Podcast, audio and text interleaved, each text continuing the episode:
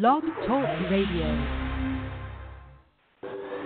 Welcome to the Paula Price Show, where you can experience scripturally organic, culturally unmodified teaching, get answers to your questions, and receive powerful prayer from your host, Dr. Paula Price, author of the Prophet's Dictionary.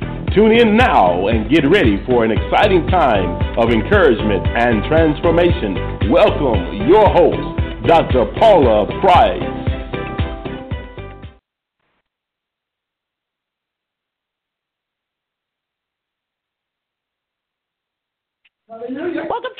Price Show. Wrapping up the end of 2018, Dr. Price. I know. I, I'm I'm loving the end of 28. There she is. I said, "Where's the chief?" Look at the chief is moving in. We got Yes. the we got the prophets. We got first of all, Apostle Ashley looks so radiant. You all are going to love her wonderful, very springtime outfit in December. Yes, So do you feel springtime-ish? I do. You know, there's, every day's a good day for bright colors. Oh, well, you know I like bright colors. Today I passed up the bright colors memo. It did come through. Yes, but you're in your money color. Yeah, Yeah. you know, I could do with that. I could do with that. We're going to have an interesting show today. Of course, last week you had a taste of all of us. This week you'll get a second taste of all of us. And we're talking about an issue that I think is near and dear to the church. And, and I, I, I think that as we go forward discussing this issue, hallelujah, you know, I'm just really glad that God made you an apostle. It's just been working for you. It has. It has been. Don't Yes. you think? Yeah, it's Yes. working. It's all radiant, mind all energized. Even when the body wants to say no. Yeah, I know. The body says no, and the brain says, ah, let's go. Because my brain says, let's go, let's go now, let's go. So we have a wonderful time. We're coming up on the, the holiday season, Christmas. We call his name Jesus. Hallelujah. Because, you know, sometimes we don't want to mention his name. Okay, it becomes him. Okay, can you imagine somebody throwing your birthday party and not putting your name out there at all? Send your card and say X you. Happy birthday, X Beth. That's just not going to get it. So we're, we're doing it. But we're in a season where God is in a take back frame of mind. Amen. And when God is in a take back frame of mind, it is not going to stop. I'm telling you guys, I don't care what it looks like. All you see is the, the setting of the sun, the dusk, because the dawn of the new has Yes. just taken over. Come forward. So I'm excited. But I want to talk about something before we get into our subject, which you will love. you will love our subject. Before we get into our subject, I want to talk about this. Come on. I have coffee coming. Coffee. You're not, you're not. I'm not okay. So I got coffee. Get your coffee now. Come on, get your coffee cup. So I want to talk about um, the whole issue we've had about whether or not you can put a nativity scene up. So I want to help all of you all who have an issue, you know, whether or not we can do nativity. My attitude is this, and I think that if Christians started thinking instead of panicking, we're going to probably just move this thing a little faster Yes. if I got to look at rest in peace headstones, tombstones for, um, of skeleton bones, and all what is it? The, the the ghosts, the ghouls, the vampires. I've got to look at the the um what do you call those things? The spiders and the tarantulas and the scorpions. If I got to do that for your holiday, then you're gonna let me look at some Jesus. How about it? And I think you all should write your city officials and say either everybody gets to do it or nobody gets to do it. Because I don't understand how they can do that and you're going to cry about a nativity thing. A baby in a manger is what you're going to get upset about. And we got to look at your whole yard looking like I just went through hell. Mm-hmm. See, sometimes we don't fight. We don't fight the right fight. So you're like, well, you just mad at my. I don't care whether you like my Jesus or not. Everybody's gonna do it. Either everybody's gonna be able to decorate their lawn, or nobody's gonna decorate their lawn. Mm-hmm. And we and you cannot tell us what we can put out there. How you gonna tell me that I got to change the the, the images and the symbols of my faith, and y'all who believe in Satan get to put all that trash out there? Half the Christians put that trash out there. They sit there, You knuckle under the nativity scene. Mm-hmm. You know, they help me pray for me. You knuckle under the nativity scene, and then you turn around and, and go for broke on Halloween. Do you understand that this is crazy? I'll tell you what I decree and declare in the name of the Lord. Yes, I do. In the name of the Lord Jesus Christ. Jesus is Lord, and the church ain't going nowhere. We are on our way back. I'm going to tell you that I'm speaking to the heavens. I'll speak it to the earth, and I'll speak it to hell. We are on our way back. And I'm telling you why we're on our way back. Because we woke up. You know, y'all shouldn't have poked the bear. You shouldn't have pulled that lion claw. See, the lion of Judah is ready to come on back now. So you should have just kept your little wind and went off in the corner and said, let's celebrate. But instead, you engaged the lion. Mm-hmm. See, y'all been running all over that land, but the lion is about to come more. And I'm telling you, you all stop that. When they tell you they can't do it, then you need to get an ordinance that nobody can do. If this is a city ordinance, nobody can do it. That means we don't want your little kids running up and down in little costumes, tricking and treating, because we can't do it. We can't do what we do. You can't do what you do. If we can't sing carols, carols, your kids ought not to be tricking and treating.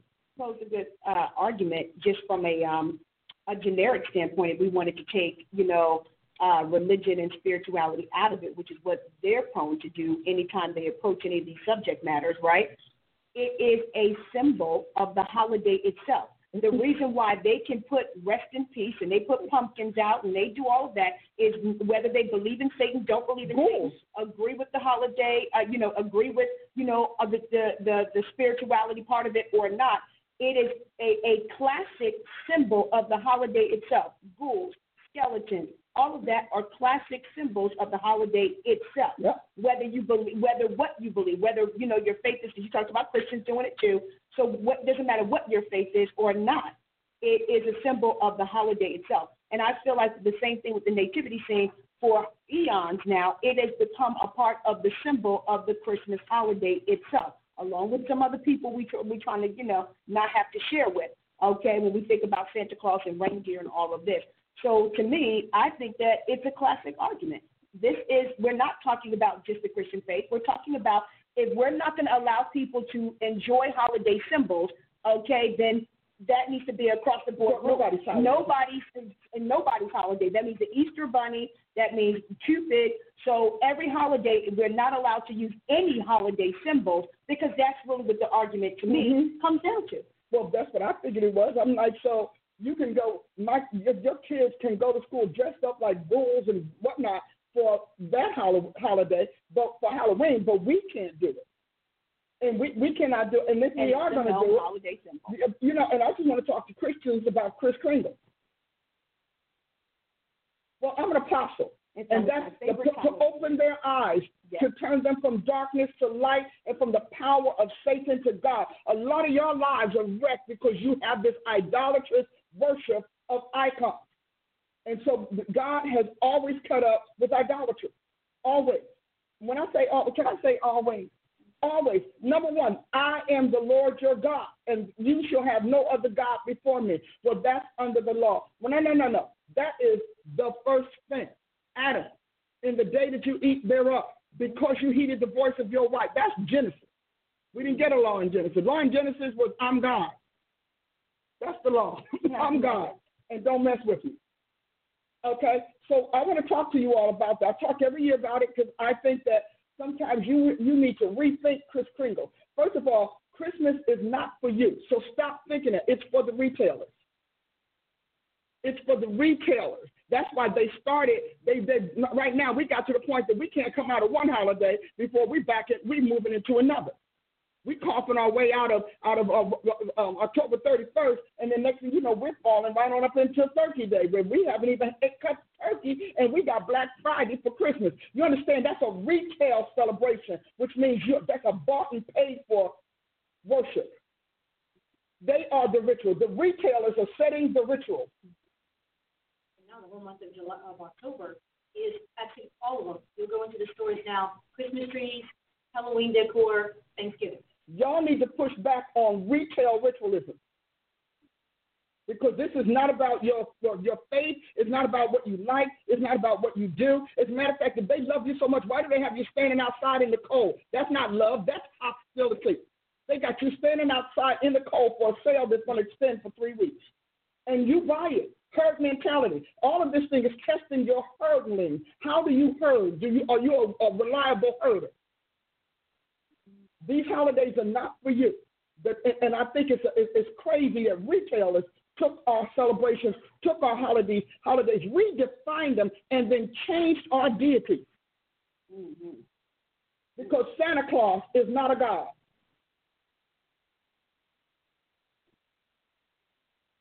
Santa Claus is not a God. Santa Claus is an old fat image. He was a wonderful little old Christian guy that wanted to help the people who couldn't afford to celebrate Christ's birthday. And so next thing you know, he is upstaging Jesus Christ. And you all are walking around acting like Christmas is about Santa Claus. Little fat guy. Now you know y'all don't like fat folk. Y'all y'all don't beat folk down for being overweight. We can't be three inches overweight, but we can devote a whole retail empire to this little roly poly thing. Now I know some of y'all gonna get upset, and I like that. I want you to get good and mad, and then I want you to go to do your homework. Look it up before you start that. And, and those of you all who are telling those lies to your children, Christian parents lying to their children. Mm, not only Christian parents, but I just watched a video with an actual pastor who kicked off his sermon with the night before Christmas and did a whole analogy about why Santa Claus gives gifts. And tell me, now listen to this. This is a pastor, because see, this thing couldn't run in the church without the pastor. I told you, we are right now in trouble and perverted because of pastoral positions. People who have not studied the Word of God, people who have left the Bible and walked into something else and took this man's church. I'm telling you, if your pastor is doing that, I'm telling you, he took his church. You are not in the church for Jesus. Because Jesus said, I'm a jealous God. God said, I'll have no other God before me. And you got Christians celebrating this little old roly poly guy and some reindeer. Okay, okay, I'm just done. But I was, woo. Oh, but no, let me tell you, I, we, we, I recently talked with some people. I did have to do it with my kids. When I got saved and realized, first of all, when I was 12, and my mother, my mother told me, you know, 12 is like the magic number when you can tell them. That Santa's not That's just not for us. You lied to me for 12 years. and what bothered me is that I lived in the hood. I lived in the ghetto. So I kept wondering how that boy was coming. Oh, first of all, I wanted to know if he was going to get past the, the gangs and the crime to get to me. Uh, because see, Santa Claus would have been mud by the time he got my letter. We wouldn't have been. He'd have been mud because everybody would have told us stuff, stole the stuff. So that's the first thing. Second thing, I lived in a six-family tenement without a um, chimney. So then I'm upset. So I was uh, like 11 years old trying to make this this pipe stove that we have be a chimney. But maybe he's coming down here. But if he does, won't he get burnt? Like the kid never said, well, doesn't he get burnt? The fire earth is going, your, uh, your lawn is burning. Won't he get charred? Why is he never charred? But that's also to subvert that idea of deity. That's it. And then he's everywhere at once. Oh no, he's not. He's not omniscient. We ain't got like 192 nations worth of Santa Claus. So don't even No, that's small. Yeah, there you go. So let me tell you this, and I will say this to you parents. If you if you discipline or chasing your child for lying 364 days out of the year, how do you justify you lying to them one day out of a year and doing so for 12, 13 years? Just one day out of the year. I know it's more than that, but I'm talking about the idea. This man is not God and y'all need to stop uh, selling him as God. The retailers are making it because of your deception. They're deceiving you, and you're buying into it. You're standing in line to do their to, to make their money, to line their pockets. You're buying gifts for people you don't like with money you don't have, and debts you're gonna take a year to pay. And by the time you pay the debt off, it's time again to start it all over again. This is a, and talking about what they're merchandising Christian. Nobody merchandising Christian but the buyer. The retailer can offer a thousand things, but as long as you don't go and buy it, they don't make a dime. They have to now do something with that ridiculous inventory. You are buying into it. And I want to talk to you about another piece of this. Uh, uh December 25th, whatever it is that we know Jesus wasn't born then, but he, we know he was there. How many times have we said, I'm going to celebrate my birthday when I get back home? Okay. I'm gonna celebrate my birthday. My birthday doesn't fall on Thursday every year. As a matter of fact, the genuine birthday got to go six rounds or seven years. But guess what? We still want to be celebrated and recognize that we came. This man came and he changed the world. And so the church, for uh, whatever reasons, the people that made the decision decided this is a good day, and it's not December 25th. Everybody got different time zones, so you know it's not always the same day.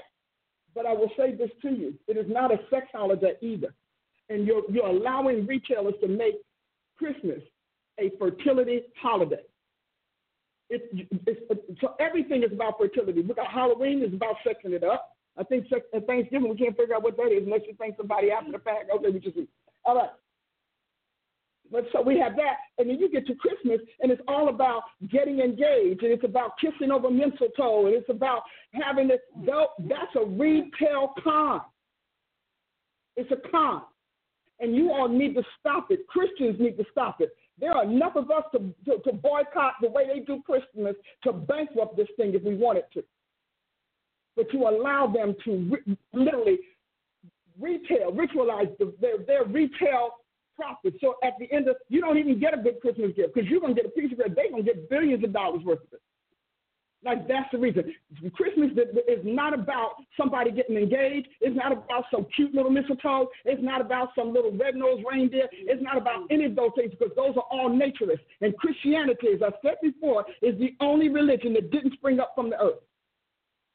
Every other one there. So when you when you celebrate all of those religions, you've got to go naturist, and the pagans know it. Look at it. Not, you got people say, "But that's like we say Christmas celebrating Christmas is not a god." Are you kidding me? Are you kidding me? These people haven't celebrated Christmas in a long time. They've been celebrating the pagan version or the return to the pagan holiday. Because let me tell you something just because somebody commits a crime on your birthday doesn't make your existence any less valid. So I was going to have a big birthday party, and then I, I watched the news and I saw that they had a crime across town. What are you going to say? Praise God. I'm sorry, Lord. Please help me, bless him. Bring my cake. And where's my gift? See, a lot of stupid you all assigned to Christ that you wouldn't even tolerate in your own life. You're not going to cancel your wedding because somebody had a, a, a three car pileup or ten car, car pileup. You're just going to hope none of your guests are there. That's the carnal heart. Isn't that the truth? yes. So, so because evil happens on Jesus' day, he can't be celebrated. And because somebody used to used to celebrate with a tree, you're now celebrating with the cross. There's something wrong with that, or a manger. See, we have got to, you know, that's why I like being apostle of God, because, you know, I'm a cerebral, because, see, real apostles are going, we carry the sword of the Lord, and we're going to separate joint and marrow, and we're going to separate soul and spirit, and we're going to separate uh, the thought and intent of the heart. That's the whole way it goes from Deuteronomy, where it says the lips of uh, the priest uh, help you discern between good and evil, between that which is holy and unholy. That's our job. Our job is to tell you when Satan's trying to creep in, but we also need to let you know when God took over and the earth is the Lord's, and the fullness thereof, the world and they that dwell therein. But I want you to know, you should not be lying to your children and then teaching your children another God. You're literally telling your Christian kid that, that Jesus has a partner called Santa Claus who can only show up once a year. With gifts you bought. So they thinking an idol for which you work for all year long. I told my kids, no, no, Jesus, they blessed you with. And what God blessed you with, yes. I was like, so you're gonna give an idol, a, a, you're gonna give this this image and these reindeer praises for what you yourself broke your neck over time, whatever, to, to give your kids. I told my kids no. And I said, and when I didn't know any better, and I apologized, I repent. I said, I'm sorry. No, you never told us. Well, maybe I was too. You were too little. I was too young. Your sister, well, about to say, about to say, about to say, uh, about to say. I was told very young because remember I told the neighbor's kid. And they got mad. Over. She came over to my house, and let me say, those those people who want to come and take you on. So my one came to me. Well, first of all, she should have known what kind of neighbor she had because you shouldn't have come to my house. So she came to my house. My kid is upset. I said, why? Because Paula told the kids that there's no Santa Claus. I said, is there? Well, no, but no, is there? Because if you're gonna come and take me out, you better be true. I said, so just because you want to lie to your kid doesn't mean I want to lie to mine. I'm not raising a liar. She said, well, I, uh, did I not? I was straight up. You know, people didn't come to my house a lot with that. But but I say this to you to say, when they come and want to take you out, ask them to prove that it is. Because, see, we can prove there that a Jesus came. And you know why? Because you're mentioning his name.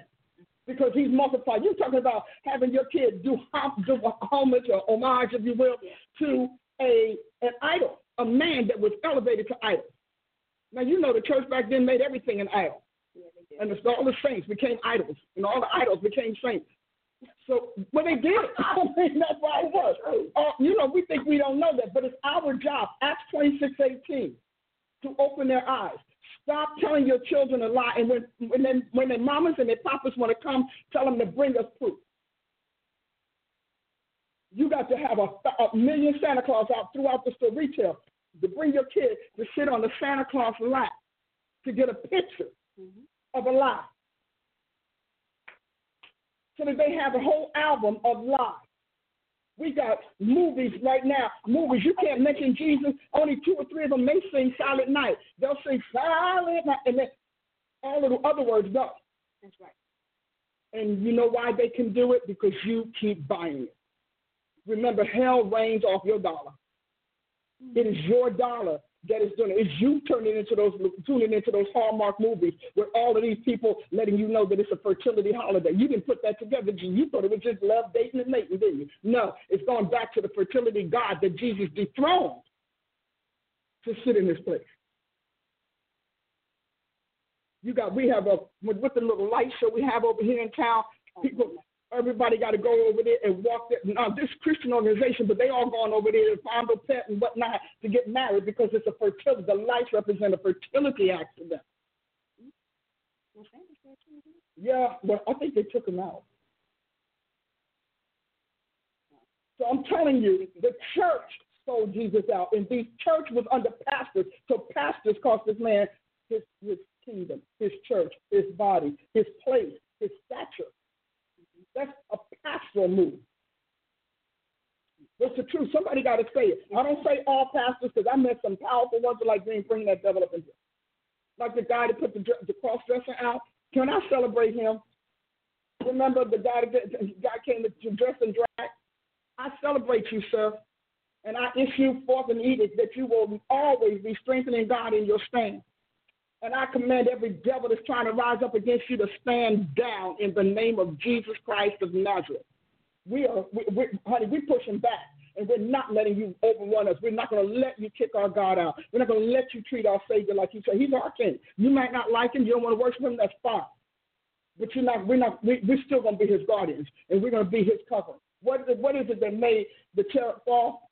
Because he was once the anointed cherub that covered. He right. ceased to cover his God. And look at what we have today. And look at that. Our pastor ceased to cover our God. And look at what we got today.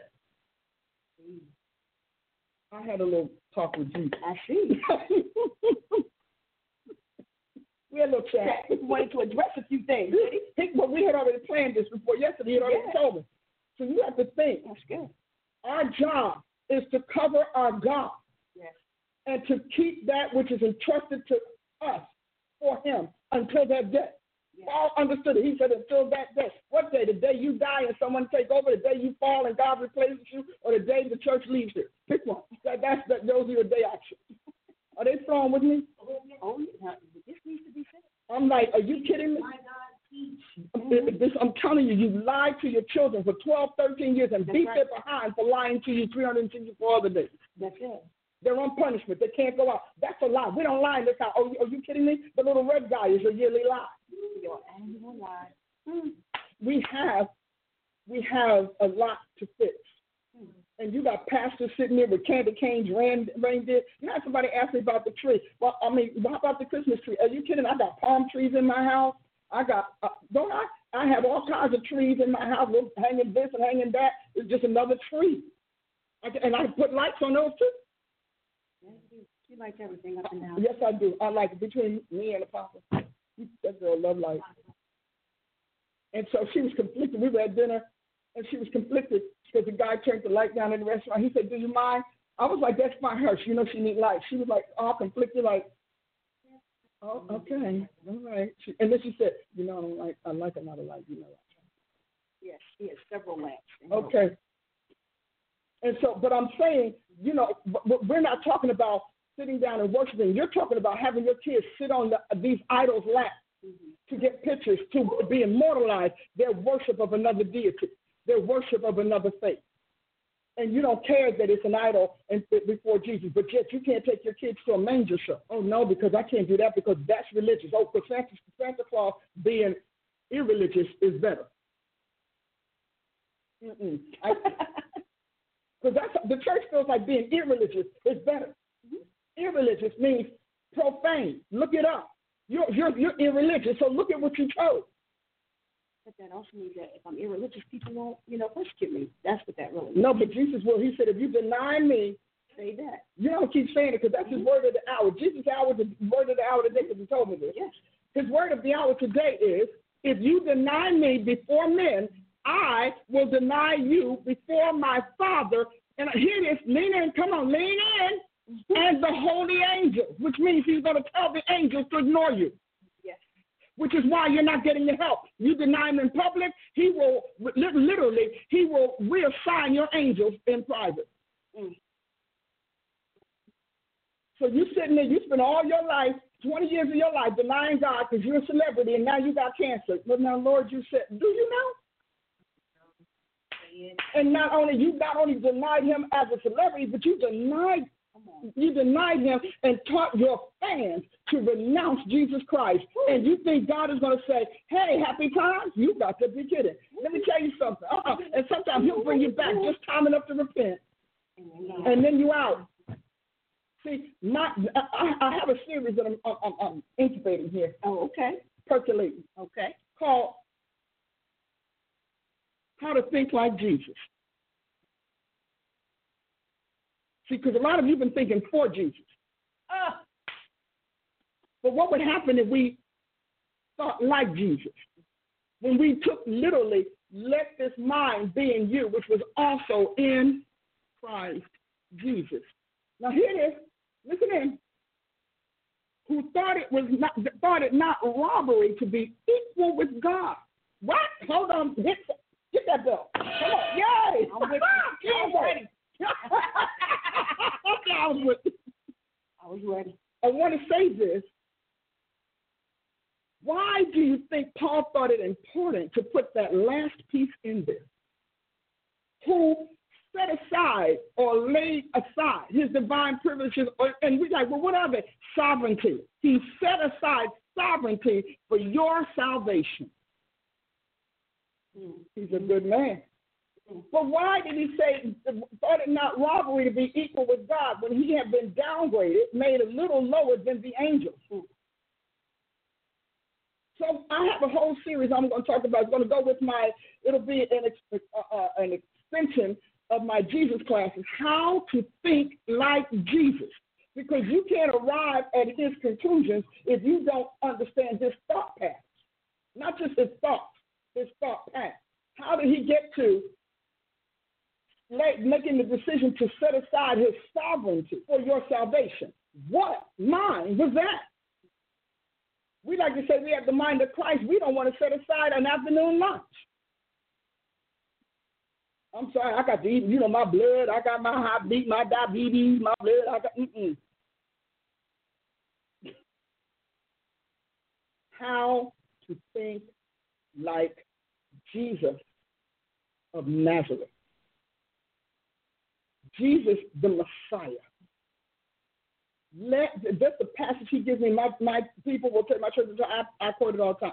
Let this mind be in you, which was also in Christ Jesus, who thought it not robbery, did not consider he was robbing God's glory, robbing God's attention, robbing God's fame, robbing God's reputation. He didn't think that was robbery. He thought it was not robbery to be equal with God.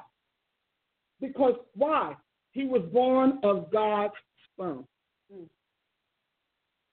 And privileges of duty and privileges of office had nothing to do with his equality with God. My daughter came from my body. I got two daughters who came from my body who are not sitting here, are not in ministry like this or whatever. And you know what? They still my kids. And they still get genetic privileges. I was have to make a note of that. Well, 'cause no one ever talks about that when it comes when we think about what we should be seeing or what should be evidenced by the new creation, Uh, and that these genetic privileges should be showing up in our new creation self, and that that's literally what ties you to this thing. And- you have to begin to separate and sort that because of the invasion of now spirituality, the Mhm. contamination of the word or perversion of the word faith. So now we have to literally begin to identify this mystery of godliness that really makes the Christian a Christian. And not just the privileges, responsibilities, Absolutely. duties, obligations, and accountability. See, there is a a, a, a collection, a set, or I would say a subset of official obligations to God that children have. My children have an obligation to me as their mom. Now I know a lot of parents raise their children. Oh no, but I don't want them to feel obligated to me. Yeah, because you like now you're 32, but when you get 75, you're gonna be sorry that you gave that little message. Because at 75, you're gonna sit in a nursing home and nobody's coming. At 75, they're gonna treat you like garbage and can't find your next of kin. At, at 75, see, I look at the future. Present parenting is for future adulting. Mm. Mm-hmm. And see, a lot of you all, because you got all of that kind of um, European, Middle Eastern, whatever that's that I don't even know where it comes from. Where I don't care, my kids should not be obligated to you. No, and they're not going to be obligated to anything. And when they get their family, they're not going to be obligated to tell you that you have a grandchild because you told them their life is their own and they owe you nothing. They don't have to be obligated to bring home the husband. They don't have to be obligated to recognize you as a grandmother. Why? Because you set a pattern. See, patterns and past have destinations that start out as destiny. And you rob your children's destiny of caring for you when you get in your old age. They're not going to care about who's, who's changing your diaper when you're 90 because you told them. See, because you're big and bad right now. But see, the body is, don't, doesn't care about your ego. Your body will embarrass your ego all day long. Your body does not care. Sickness does not care about your ego. Deterioration. And so when you become decrepit, and we all do, you know, time and chance happen to us all. When it comes that way, your kids are going to take that arrogance that you inseminated in them and use it as an escape and as an excuse to treat you poorly. Because the first place a child knows how to handle society is in the society called home, Mm. in the community called family. Mm. And however you train them in that community is what society will be living with or altering when they leave you. You know that's right. So some of you all, you went to college and got those stupid little pagan demon, you know, Middle Eastern kind of things. Well, they, they, they no. I watch this show. 12 year old kid. Well, she's got a good mind. How do you know you haven't tried it? That mind hasn't been tried through anything but school, and it's not getting A's, or it's not making friends. 14. Well, she knows how to make it. She's got a good head on her shoulder. How do you know? Did you test that head? You haven't tested your child's head. That's right. And if your test only consumes uh, only consists of grades and friends, and there you go. You don't have a good uh, sampling of what your child can do. Now we we, we have shows. I'm going to say that. I'm going to get back to why we're here today. Uh, the second reason, but we have shows, literal shows that will tell you it's okay for you to let your child hang out here and do this. 13, 14, 15, 16. Who do you think saying that? The predators. The predators are writing those scripts. Because anybody with good sense saying, my 15 year old is not going here. My 16 year old is not doing that. I don't care. Well, I don't care. I got a life. Yeah, and I'm buying it right now. I'm buying your life right now. And when you get 18, I'm going to give you your own debts and your own bills, and you can go on and do what you want to do. But as long as you're here, I am not going to have something that I'm charged with protecting, decomposing, and deteriorating. I'm not doing it. So my kids got really uh, no, you're not. Uh, uh They go. People are gonna talk about. They're gonna talk about you anyhow. Please tell me. Trust me. People gonna talk about you if you do good. They're gonna talk about you if you do bad. But I found out they talk about you worse if you do bad. I never wanted them to feel like that's why my kids they can't do herd now because I never raised them to fit the herd. Never. Their job was to learn who they were and to be the best of them they could be. So we never had that. No, my friends, my mama. I don't care about your friends' mama. You, you, if, listen, if they want to take you in, because if they don't want to take you in, I don't care. Because I took seriously the fact that I brought lives into the world and not experiences. My God.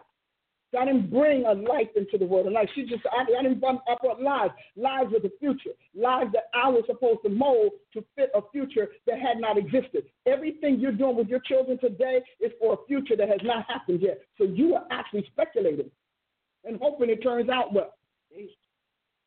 For God and God's getting ready to shift the future. I don't care what you took your classes. I don't care how many buildings you have. I don't care how much tech you got. God just shifted the future. And what you think is going to happen in the future will not happen, which is why you need prophets and apostles in your life. God told before he, he did what he was going to do with Israel, he kept saying, I called the end from the beginning. The former things are no more. Behold, I do a new thing. And everybody said, Oh, that's nice poetry. Yay, yay. Next thing you know, Nebuchadnezzar at the door. The new thing is at the door. And so you have got to get to a point where you recognize as Christians, I have nothing to do with the other because I know what our job is. I know who we are in this whole thing, this thing. So you've got to get to the point that you stop raising your children for Satan's now and start discovering God's future. Mm. So you're raising them for humanity's future, which is bleak. Yeah. But God's future is kind of God's kind of bright and cheery to me. I'm bright and cheery. Yes. Bright and cheery. We're in the hard reset. So I, I told my girls all the time. I said, let me tell you, these friends that you you giving your life for right now will not be here. Now she's the only one that kept a few. She just want to let me know she can keep some. But I said, this day, you know, the high school passes away, college passes away, crazy passes away. You, by the time your your child get in the future, you have, you have turned them over to a dating scene where they are corrupt. Mm-hmm. You've turned them over to a mating scene where they are infected. You've turned them over to a consciousness that God has already changed because change is invisible before it's obvious. And only the discerning can recognize the invisible shifting of the codes of life that will alter the obvious. You know, we've used the word reality, but God calls it the obvious or the apparent or manifest. So the obvious differences that we thought were going to be. Let's look at us right now. We got a president. Boy, they so mad with this guy. All right? Man, I be praying for Trump all the time. You know why? Because he's like Jesus. I don't care about all that other stuff, because Jesus is running the planet. So he just need an officer. That's all. But I pray for them all the time. Yes, I do. All of them. I pray for them nonstop. And you know what? And I and I face off with it too. And you know why? Because I'm on Jesus' side. And Jesus said, if I am lifted up, even Christians are not on, y'all don't want Jesus to win because you want your politics to run. But he said, But if I am lifted up, I will draw all men unto me. He said, I'm going to draw everything unto me. So he's inhaling people right now. He having class. Jesus, Asia, great, mm, mm, mm, Australia, wonderful Africa, oh, America, yeah.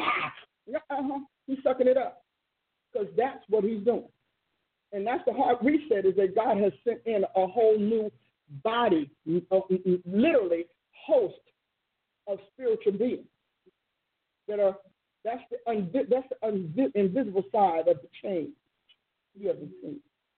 See, the Bible says God was in Christ. Man, I the head said, "Come on, girl, get on, put that on that." Oh, I know you was, you was. Yeah, I was. I was. I had to be the cross. but he said, "But God was in Christ." Reconciling the world unto himself, not imputing its sin. So here we got this guy supposedly born from this carpenter and this woman who has a stigma on her life in that era. And yet God said, as he walked and talked, I was reconciled. Mm-hmm. Everybody he talked to wow. became part of my recon- reconciliation process. Mm-hmm. I was proceduralizing the reconciliation of humanity to its God. Mm-hmm. God was in Christ. Mm-hmm. Now, the unseen was that who knew what that meant? I mean, this is this brash young guy talking about this is going to end. Y'all all wrong. He, he talking all kinds of stuff so they could kill him. He, he, Jesus wasn't stupid. He, he literally said what would get him on the cross. Yeah. He spoke the word. He's like, I can count on humanity to be crazy because I've been watching y'all for eons, and you all usually respond to this this way. Y'all kill your truth. so I can count on the fact that if I keep agitating you enough, you're going to kill some truth. Is that right? Mm-hmm. So God inseminated Mary with the truth he knew was guaranteed to go to hell. Invisibility. In hell, we all right, when enough the man's reconciling himself, but he's in hell and God is still reconciling. Hallelujah. I'm going to get everybody from Adam, Abraham, I'm getting them out. If they died in faith in me, they're coming out. From Abraham to Moses, they're coming out. That's the faith. From Moses, hallelujah, all the way down to Christ. That's faith in his governance, his law. So God, Jesus is in hell, soul in hell, and he is dumping all that sin that God put on him. And when he's totally depleted of human sin that he did not deserve, when he's totally depleted, the Holy Ghost breaks through from heaven. And for the first time in a long time, and for the first and only time, hell gets flooded with the light of his maker. And the thing, and God is blaring through. And what is he bringing? He's bringing Jesus' soul and all of those sovereignties and all of that divine divinity and that spirit that he committed to his Father. He's bringing it to Jesus Christ, the Son of the living God, and he's dumping it into that depleted, defeated soul. And boy, he is born again.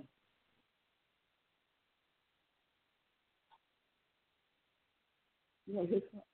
I want to ask something.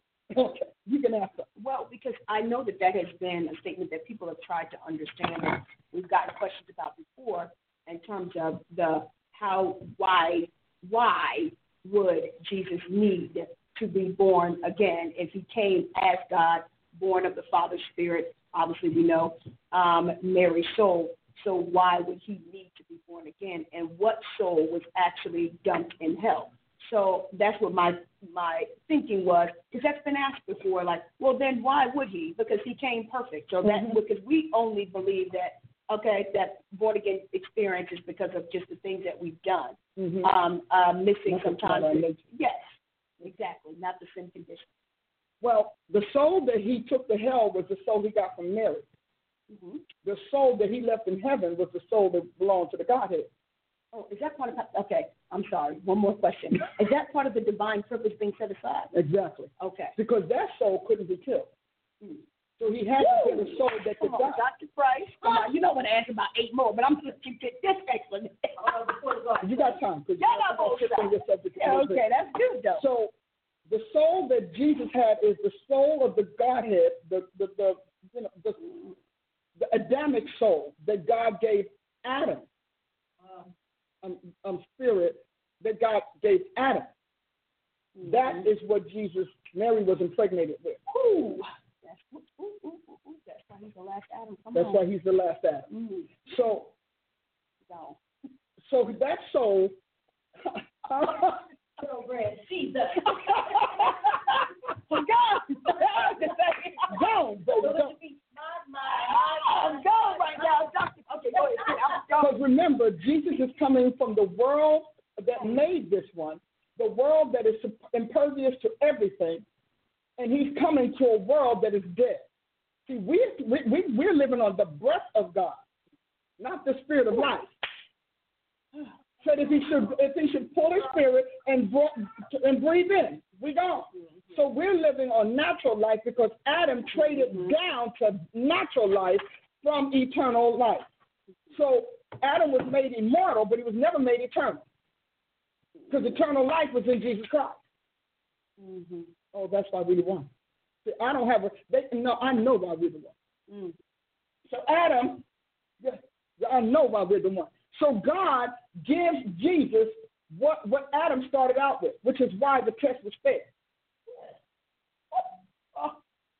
Dr. Price. Then he merges, so then and, and so he inseminates Mary's egg, and Mary brings the doom Mm-hmm. because all flesh is as grass. So Mary guarantees the doom that will make sure Jesus dies because Jesus has been coming back and forth a lot of times. Ain't nobody killed him. Mm-hmm. But he had to take on what God cursed, which was dirt. And when he took on the dirt, that became his human form. He, he, he became killable. So now, even Jesus was lower than the angels, but he was also lower than Adam because Adam was not killable until he took in the killer. So otherwise, Adam still be around, or and but they'd be having. We wouldn't have to have to be born again because we would have been right. And so Jesus comes and he's got his goal, his destination is to get all of those who died in faith in him out of hell legitimately. But in order to do so, he's got to, number one, get there so that he can gain access because you go to hell by being dead. Every other thing is just an illusion. We'll talk about that another time. So he goes there. I just want to go. Like, so he goes there, and when he gets in hell, he goes all the way back to Noah, the promise he made to Noah, those eight souls that believed him when the sons of God reproduced with the daughters of men. So he goes, he gets them. They come out. That's wonderful. Yay! No Noah's out. Hallelujah. Then he goes, because out of that thing, that whole generation, he only got eight people. Eight. So he goes on and he moves over to the side of hell that's like our paradise. That's that whole Valhalla thing that they talk about. The side of hell is like paradise. You know, like when they had your, your okay. I'm gonna leave it alone because I know this. I'm not. Okay. I'm. I'm. I'm, see, I'm trying to stay focused. Okay. so, so he goes over to Abraham's bosom, mm-hmm. and in Abraham's bosom, he gets everybody who just died because they believe he's God. They, uh, those are the Jobites. I know my Redeemer lives. I know that when I am done, when he gets through with me, I'm going to be pure gold. So by the time they get over there, Jesus has got to change them. They become gold because the spirit is gold. The soul is silver. So they get all the way up. So he's got all the. He's got from Abraham all the way up to Moses. And then there's another compartment in Abraham called Moses' Law. He goes and he's got to get them out. Because nothing can go to eternity because it can't make the trip. It physiologically, biologically, chemically, neurology, psycho-emotionally cannot break the bounds of, of, the barrier from that gets us through this world or breaches this world's orb to get into God. And I'm not just talking about Earth, I'm talking about the universe that they all in love with. That whole thing is dead. That's why they're crazy out there.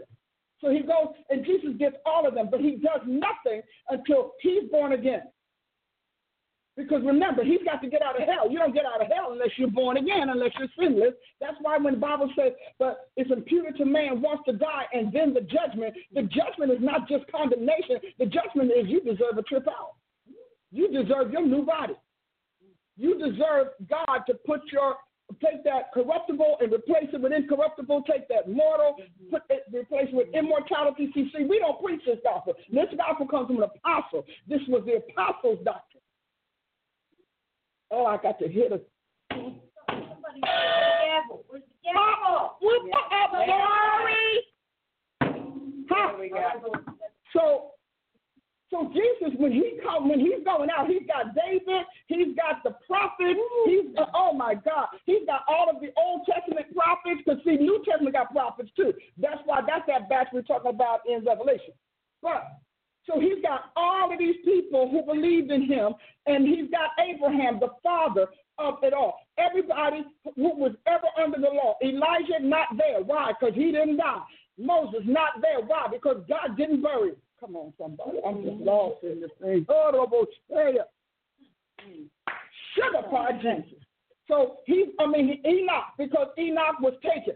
So we got three people of the qualified ones for God's eternal life not there. We see Jesus getting ready to go home, and who shows up? Moses and Elijah. And you know why? Because they're the only two that met all criteria for eternal life without going to hell. But they were born with Adam's soul. Thank you.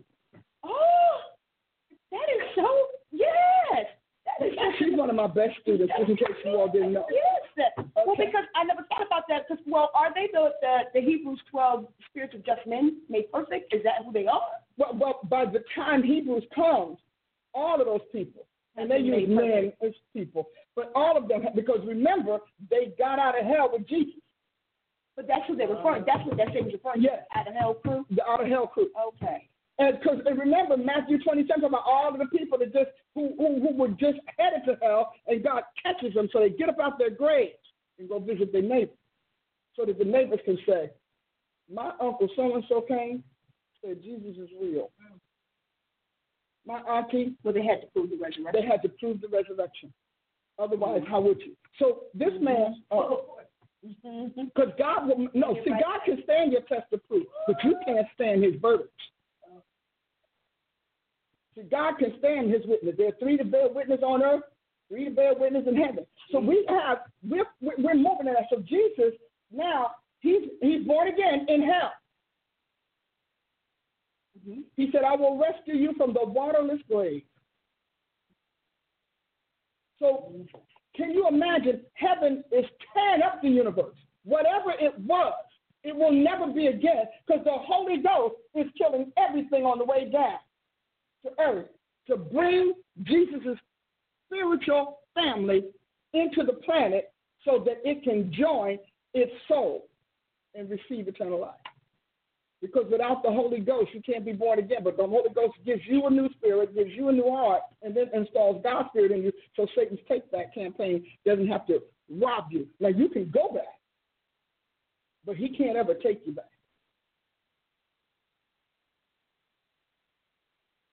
I don't know about you, but they actually. Like, uh, because I'm sitting there thinking, Come on, so Paul. Jesus' soul, uh, the fact Jesus' um, sorry, spiritual lineage and genetic privilege, as you spoke about earlier, did not upgrade the Adamic soul he got from Mary while he was walking the planet. No.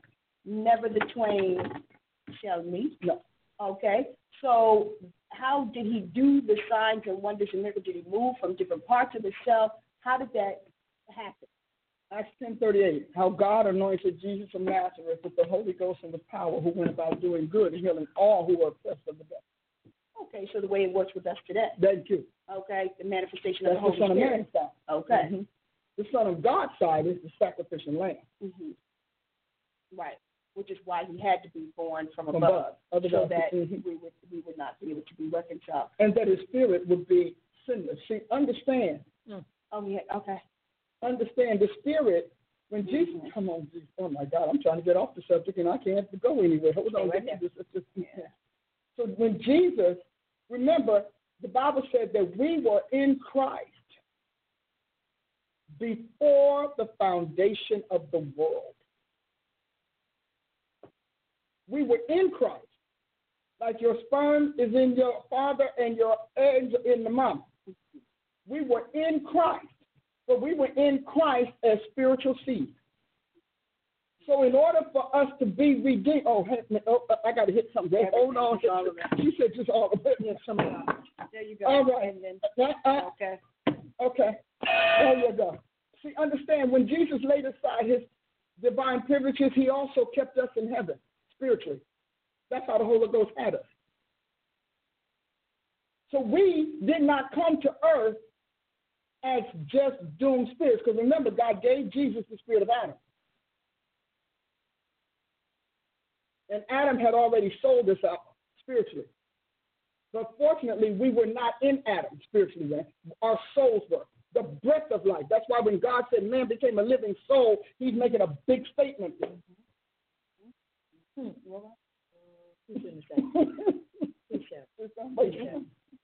so when God, when, the Holy Ghost comes to earth, he's bringing all that was Jesus before incarnation with him. And he's dumping all of that in this man's depleted soul. Because all the sin is gone. There was nothing, you know, all the goodness is gone. That's why your, your, your earthly goodness doesn't mean a thing to God without the equipment to prove to God it was good. There has to be evidence in your soul. Because God is a God of justice, judiciousness, and evidence. That's from the show. So Jesus, the Holy Ghost comes, and remember on the cross, Father, into thy hands I commend my spirit. His spirit leaves him and said Jesus gave up the ghost because the body without the spirit is dead. He wanted to make sure his spirit went to the right place. So he spoke, Father, my spirit is coming to you. Because remember, there was Jew where Satan was coming after. Because God wanted to let, that come on, somebody, let everybody know this is the Christmas story, and you you replaced it with Santa Claus. History. More, more, it is Jesus. And it's the same one of you. So Jesus is saying, my spirit is going back to the Godhead, back to the throne of creation. My soul is going to hell, and my body's going to lay in this tube. And before rigor mortis can set in, I'll be back in it to upgrade it. Mm. So he renews everything. He renews the soul with the soul that he had. He renews the body with the body that he had, which is God. So he's now did see this whole kind of Greco-Roman God thing. Jesus did that. He deified us not by belief system and not by naturality. He deified us by reproduction. We are regenerated, and He created a new generation by winning. We are that generation that Bible is talking about. We are that who will declare his generation? Us. Yeah. That's why when people say, uh, you know, when I start talking about, when I want to talk about salvation, people get ready to go to sleep. I know everything they know. No, baby, you haven't heard salvation. no, you haven't heard salvation. When you start talking about soul and spirit, you, souls uh-huh. going to hell, spirits going to heaven. Yeah, see, now they ready. Generated mm-hmm. joy. No, when we say salvation, we think prayer. Yes, oh, that's all prayer. Simple prayer. That's right. Simple that's prayer. true. And repenting unto us, do we repent? Yes. No? Mm, depends on the church. Depends on the church. Oh. So I just want you to know, see, one of the things, authority comes from being the author. Yes. See, I have authority to teach my books as the author. Everybody else teaches it as a reader. Indeed. It's the truth. So Jesus said, they said of Jesus, but he teaches right. as one with authority. He what they mean is he teaches like the author. He's the author and finisher of our faith, recorded by people who were faithful to him. So as we oh. as we realize it, so now we're at the Pentecost. Now, meanwhile, this reconciliation thing that we started talking, because everybody thinks they talk about reconciliation, they don't know, but this reconciliation thing is saying is still working. Why? Because he rises from the dead, he appears to the eleven, he goes and takes the 11 into their last class, and their last class with him has to do with the reconciliation. Heaven has just reconciled earth in the person of Jesus Christ, who's full of new creation seeds, thus, the repopulation of the planet with the Godhead. What Adam was supposed to do and failed mm. miserably at doing. John says, wow, wow, wow. my, my God. so you because of your the reason that the church is lost is because these people have not heard the gospel.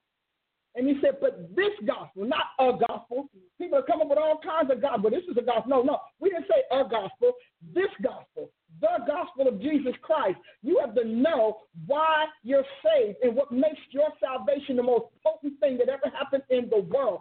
Devils tremble every time one of y'all get born again. They laugh when you just say the sinner's prayer and go out to sin. But baby, when they see that Holy Ghost step inside you, woo, see, you don't see it. He said, but the Spirit goes where it will and we do not know. We, we only hear the sound of it. Honey, when that Holy Ghost steps inside you and that old spirit, how does he know you got saved? Because the Holy Ghost kicked out the spirit that you inherited from Adam and replaces it with the spirit of the new creation in Jesus Christ. And it's different eras because Jesus is, is God. See, we say, well, yeah, it's just one. No, no, no. Jesus is everywhere. If this man showed up the way he really is, we'd be surrounded by nothing but Jesus right now. And devils bowing and busting the shoe. because that's how powerful and how comprehensive this plan was. And God took the millennia that it required to get it done. Right. So now we have a population of folks with the Holy Ghost on the inside, literally psychologically outfitted with the gods of this world. That was not supposed to be. What was supposed to happen was that your new creation spirit would be constantly energized and upgraded by the Holy Ghost on the inside, and that upgrade would be recoding your soul. But there's a there's a variant there, and it's a variant that we don't like to talk about. But there is, be it unto him according to his will. So what you want, you want it to be a hybrid. So we got hybrid Christians. And so when you see all of that hyphenation, those are statements of hybridism. So when you see a, a, a Christian Muslim, that's a hybrid of either one. Neither God's getting the whole thing. Mm-hmm. Because you belong to when you belong to two equally, you belong to none. Mm-hmm. Because one's gonna have to give in, or they're both gonna have to kill you. So we got all of this hybridism because you got saved and you were told by the modern teachers that all you had to do was say that prayer. Or you got saved, God came in, something happened you didn't like, you took on other gods, which is what natural Israel did in the temple all the time. They always brought other gods into God's temple because they got mad with him. He didn't help them win a war. Oh, you out. Okay, but when, now the enemy is hurting. Oh, come on back. Okay, well now see we wanted to we wanted to be the head of this. Okay, we're out again. Look at you. Now you're in. Okay, now we're gonna marry you to the this and the that. And so if you read the Old Testament and stop reading it as something that is irrelevant and start looking at all of God's issues with His temple, you'll know His issues with you. Oh, what? Can I drink a little something? Sip a sip. I think you should. I'm gonna sip myself a little something. Jesus. Mm. So Now we understand reconciliation. that's what reconciliation means. Reconciliation is a more powerful word than we imagine. Because it's more than just bringing peace. It's also both sides committing to, participating in, proceduralizing, and then producing a peace or an accord that makes them get along and stop hating, or at least stop, and God has stopped hating, but to stop hating each other so much that you want to annihilate each other. See, recon- reconciliation prevents annihilation. Because nations, nations were annihilated all the time. So we got a lot of nations that are in our textbook, they don't exist today. So if you if, if a stronger power says in order to to exercise the, the fullness of my grace, the fullness of my mercy, the fullness of my compassion, my empathy. Jesus Jesus literally took back to heaven God's compassion and empathy on humanity. He took that back to heaven because heaven had justice and heaven had truth. But he said, but grace and peace. God's grace and peace, not with the not with the world, but with the species. Yeah. Right. Again, I'm just, uh, I don't know what happened. Me and Jesus, we just, I don't know. You know, I, I love this man. He just wants somebody to listen and share his story. We want to be a witness, but we don't want to have the wit. Hmm. See, we have a lot of nesses without the wit. Well, wit is knowledge, right? Yes. Okay. Knowledge, know-how, experience. But see, we have witless messengers because they don't have the wit. And so we need to take you from being witless to witness. Yes. Someone said I can't work and listen. Not today. Not today. Not today. I think the word of the day is hashtag replay because this is woo. But so I want you all. Where's the other prophet? Don't you I think the other prophet is on her way. Okay. Yes. I need the other prophet. Uh-huh. I She got said, it. I feel her presence standing now. I feel your presence here. All right, we're gonna make room for the other prophet. We got to make room for the other prophet. We, listen, guys, we're going to get a bigger set. We're working on it because it's just too good with all of us. Yes. I just love it. Come on, Professor. I was just Can you do it? coming to yeah. She said smoke She I'm lives glad hot that I was today. able to just, you know, listen in on this one, because this one's good. We have, um, but you know what? People need to know this works. Mm-hmm. I have three young women who've been with me since before they got out of college. We have grown into what you see today. I've developed them. They yielded. They submitted. We thought it was wonderful. You know, it was wonderful. Ultimately submitted. I never moved off my points, never moved off my standards. They could move in, but I wasn't moving out. Yeah. And Now so- nobody believes that. they did their assignments, they paid their dues, they suffered under the hand of God. And let me tell you something: you don't get promoted until you have survived the hand of God. Jesus. because you've got to survive it. Because that thing lay on you like suck the life out of you. Heavy hand. It's a heavy hand. But and so today I get excited as a mom would be because I get to showcase the finished product, and they get to let me know that this doesn't die with me. Amen. See, that's the big pieces. And not only do they get to let me know that this doesn't die with me, but they also let me know what I'm leaving behind for God to work with. Some of you leaders and mentors, you mentor for yourself and you mentor for the present. You don't mentor for the future. So you don't care what these people do as long as they honor you, Mm. as long as they serve you, as long as they carry your bag and take care of your stuff and do your errands. And you don't imagine what you are leaving behind for God to work with. A bunch of bag toters, a bunch of errand runners. Yeah, they're champion dog children. I like You got your degree like in it. bag Brown and bad, bad toter. That's what I'm thinking. You know, people who are handling your uh, personal affairs. But what about God's public issues? Mentorship is always about public service, public issues. What's going to happen through you to the public? And so, if you can't replicate something that God can use, then you're just enslaving folks. Because God needs people who can replicate, because we're going to die. We're going to retire. We're going to get old, sick, die. But God has to handle what I'm doing right now. Right now, I can say, God, this is my offering. Now, Dr. Price, I don't know if that's biblical. Romans 15, 16 says it. It says that the offering of the Gentiles may be sanctified. See, you all are mm-hmm. giving God unsanctified offerings, so He's going to have unsanctified battles when you're gone. People are not going to get it. You know, they won't get it. So when I and I teach them this, I said I don't care how much people like you.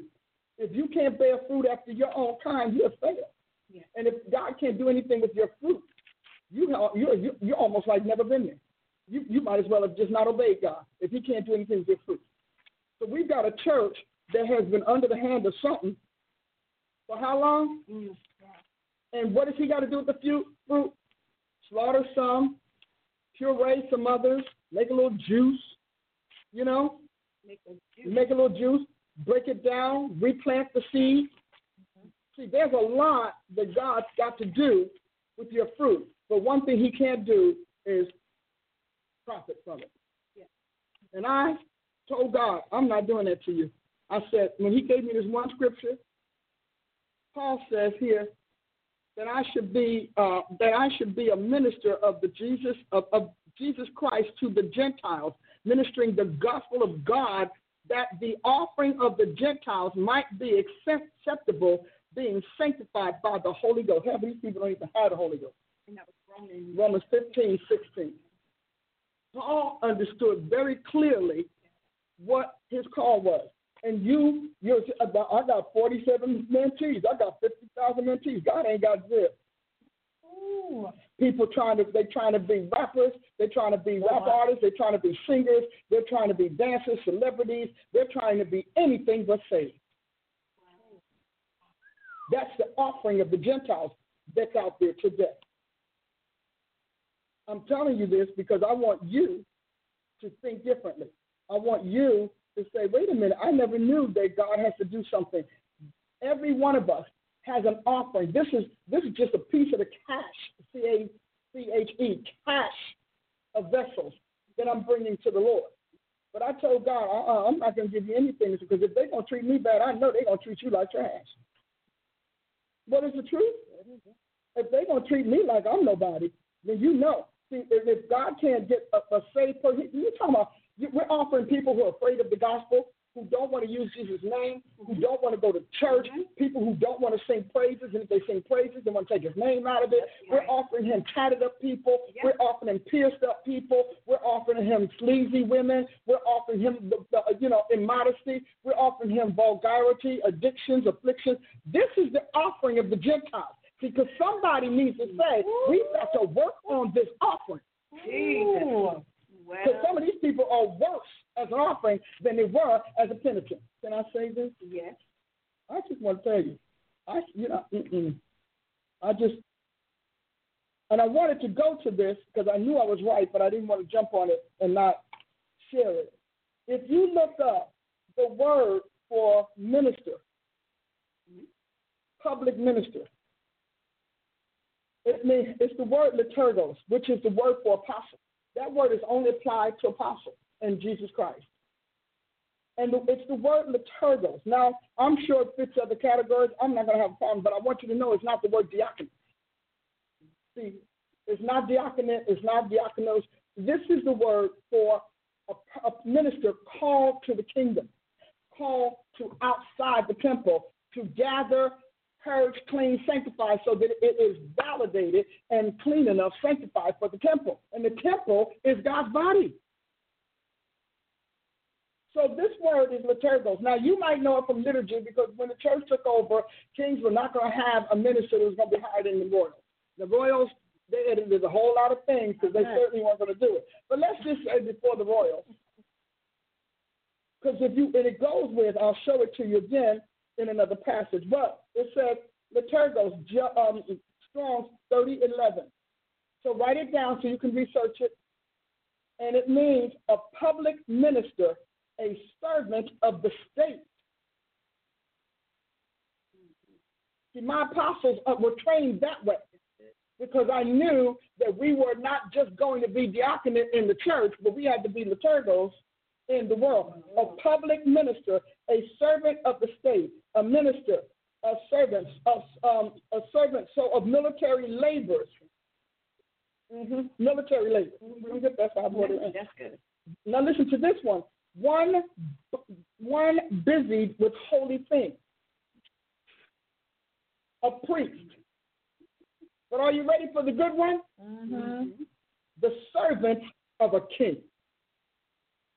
That's why apostles represent not just the kingdom, the kingship of Jesus Christ and the throne of, of creation. We are that close. Now, so when you look at liturgos, and there are other words around it. This is a class. You're getting a free class, so you better get online and enroll in Price University if you want to get Mm-hmm. And people are posting the web address. Uh huh. I love my people. Come on, yeah, they're on it. My team's amazing. so now I want to go to where this shows up again, because it only shows up, I think, three times. Hebrews eight two. Jesus, high priest of a better covenant, is the heading they use in his Bible. And it says, Hebrews 8 1, now of the things which we have spoken, uh, this is the sum, uh, basically the sum of it. We have such an high priest who is set on the right hand of the throne of the majesty in the heavens. Don't we like reading that? Yes. And then eight, Hebrews 8 2, a minister of the sanctuary and of the true tabernacle, which the Lord pitched and not man. Minister, liturgos. Mm. Not an assistant of the, the church. And so it's saying Jesus, this is the out, outer work of Jesus Christ. This is that field work. This is the world work. So in the world, he is a liturgos of the sanctuary, meaning the place, the sacred places of God. For us, it would be churches, and the tabernacle, which is us. Mm-hmm. See, we have so knocked you guys off because we, we, we what we did is we picked up titles and we replicated what you'd already been hearing, what you were already frustrated with. You're already frustrated or confused. Like, mm-mm. so you don't know how Jesus can pull it off. You don't know how he can it, do what he does. But it says here, this man, you know, and I appreciate it. And, and there is so much. If you just look at the Strongs, it just kind of lays out a few more things. But it talks about how the two came, and it says a public. Listen to this: a public servant. This is Strong. that is a functionary. Research the word functionary. In the temple or gospel, or generally a worshiper of God or benefactor of man, a minister. Now that's strong. From that, what I just read to you from Thayer is how he condensed it. So I don't have a confusion about why I'm an apostle and what I'm supposed to do as an apostle. I don't have uh, I don't have the confusion about my station. I'm not confused. I'm not confused about the powers that are invested in me, the authority. I'm very clear, vividly clear, and I know why I am not what I am starting to redress or resolve for God. I know that. I understand every one of my titles, and I know them intimately. I know them, not only that, I know them consciously, conceptually, and behaviorally. I behave the way I behave because it befits my title, which comes from the office. So I'm clear. I don't have an identity crisis. They keep trying to find one in me, and they keep trying to tell me I don't have one. I spent 30 years learning this office, learning this man's mind, and I couldn't get it until I understood his institution. And God has an institution. I can't even tell you how many tables I sat around where they said, oh, no, the church is, no, we don't do this. We're not trying to be institutional. No, yeah, you're trying to be destitutional because that's where the people are right now. They're destitute of God. They're destitute of holiness. They're destitute of righteousness. They are destitute right now. Oh, yeah. That's the real word. You know, you're destitute. They want to know their God can't find them. He's so ticked off he won't talk to them. I mean, they're having we have tensions right now. There's a lot of heaven to earth, God to God the Father and God the Son to God the children, God the offspring. And so we have a whole lot of tensions. There's a great work to be done, which is why we I've just given you a synopsis of the hard reset. Jesus.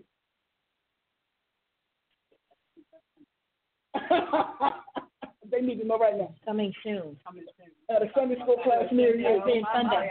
That's a good thing. So the reason, and I think I brought I brought back around to what we discussed. So now we want I want to introduce. We, we got time. Yeah, we've got time. I want to talk to you about why um, I have Chief Prophet here with us today. We have um, a great conversation. Many of you all know we have a come home program. You know, come home to Jesus Christ and it's, it's actually the acronym is Congregation of the Mighty Embassy. So come home to the Congregation of the Mighty Embassy of Jesus Christ. We're an ecclesial embassy. So I'm not trying to tell you anything else. We are because the true church was ecclesial embassy. You know, God sent it to earth as an embassy. Hebrews 12 says that. So the true church. So where ours is, and, and, and because it was made, the embassy is made up of a body before it's made up of bricks and mortar we're the ecclesial embassy. So I want you to get that so you all understand we're talking about. So we have been discussing, we have had people come home, dozens and dozens of people have come home. We have some that have lined up and they want to come home. Some of them want to come very badly, but their spouses won't join them, you know? And so that's the, the, the crux of discussion right now is the difference between marriage, marriage um, laws and marriage rules and protocols and ministry unfortunately, under the pastoral umbrella, most of most people and most organizations have married ministry to matrimony. So, so if you if your husband's called to be a pastor, so are you. No, you're not. You hate pastoring, don't like people. You know, you don't really, you don't even want to go to church. Then make, making you be the first lady. You don't want to be the first lady. You don't want to be the first gentleman. You just want to be a Christian in the pew. Why can't you do that? Because of false doctrine. There is no scripture. And apostles are always going to bring you back to scripture. True apostles are going to bring you back to the word of the king because that's what we represent. And we have to keep the throne in the realm of the king according to what the king has instituted, constituted, and is governing. You don't want to do that. I, I just want to be a Christian. It's a shame that they took that privilege away from you of just being a Christian in the church. You don't have, you don't I don't want to take on dinners and I don't want to take on meetings and the old boys. I don't want to do any of that. I just I'm I'm willing to shut up and let you do it, but I don't want to. So that's scenario one. Scenario two is if you're if you're called, then your spouse is called. How many of you all got? We got millions of dollars of books out there on that errant thing, and nobody looked at the scripture because there's nothing in the scripture that says that. We've got Priscilla and Aquila, the only example. Now, other examples we have, are just love the Lord. We got uh, Moses and Zipporah. That girl was like, I ain't doing ministry. I'm telling you, I'm not a man, and you made me cut up my boys. They got all sitting up in a in a hotel, all bloody and carrying on. No, I'm not. I'm, I'm sitting there looking at you dying because I won't cut up my boys. And no, I'm going. Zipporah took her kids and left. Yes. All right. So how's that? How's that? Her, uh, his and her ministry. We keep doing it. We got Deborah, her husband. We say it all the time. Lapidot. What do we know about Lapidot? His name. His, okay, but we got Huldah's husband. He was a wardrobe. All we know is that he was the fashion and designer for the a priesthood and the prophets. That's all we know. We don't know anything else. Uh huh. Yeah, tailor, designer. That's what he did. And he outfitted ministry, yeah, ministry, ministry couture. Priesthood couture. Hey, you know, somebody gonna do that in about a minute. That's like couture. Uh-huh. Priesthood couture. And so that was his job. And that's all we know. Now, obviously, he was it was a high level position. So, because if you're going to dress high level people, you're going to stand out a little different than the little tailor on the corner going to hang your pants. And so, Yes. we, so we have that, and we can look on down the line about the, the twelve apostles. What is it? They they had to leave their family. Why? Because of the call to the service of the king.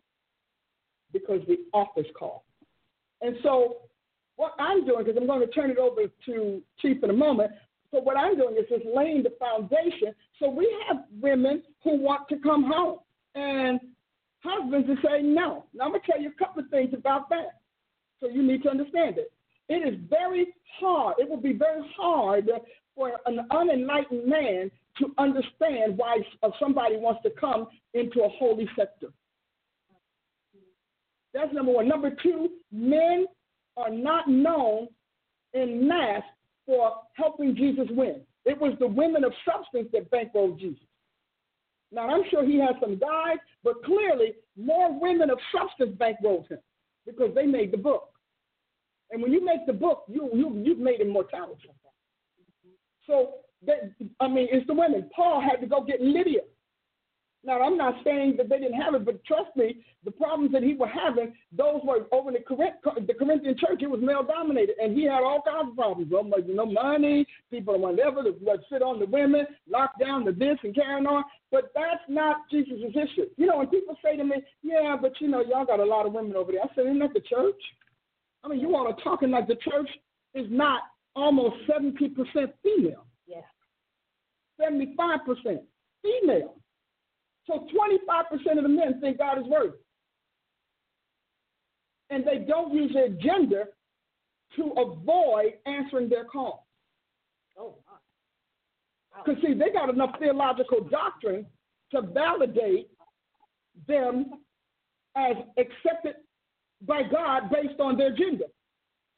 And meanwhile, the flip side of it is that we are disparaged by God because of our gender. You know, God is dealing with that in the church and in the world. I'm going to tell you right now, brothers, we are taking over whether you like it or not, and we're not taking over to get rid of you, but we are filling the, the places that you've left empty too long. Now, God's idea, which is what I'm working with, some wonderful men that, uh, that God has blessed me with, but God's ideal is that we just work as a family, brothers and sisters. But his priority is that he has a church because his father said, for the gates of hell will not prevail against my church. So this is this is just what I know. Men have listened to too many sermons that validated them for doing nothing. So now God is getting ready to do this hard reset, and He's getting ready to kick this thing into another gear, and and you want to come in on your agenda. And God is about His agenda. Well, so it's kind of a different thing. See, this is thinking like Jesus. Jesus can't go back. See, you you don't have a problem saying, "But I don't care. I'm going back to, to this big preacher, that big preacher, that big preacher," because that's what they said. Jesus can't go back to his father and say, "You know, Dad, I tried." Right. And you know, Dad, it was really hard. I mean, they just didn't like it. Uh-uh. Je- Jesus goes back to his father with winners. He says it over and over again that the Gentiles that the offering of the Gentiles may be acceptable and sanctified. Romans 15, 16 has been my governing standard and criteria for all that I do. What am I giving God? So these men may have talked you into all of this, but they're, what, what are they giving God? They're giving no shows, they're giving dropouts, they're giving can't finish, they're giving God a whole lot, quick and fast. It, that's what they're giving God. That's their offering. Because your sermons, your teachings, your doctrines, all are dressing an offering. So I'm making an offering.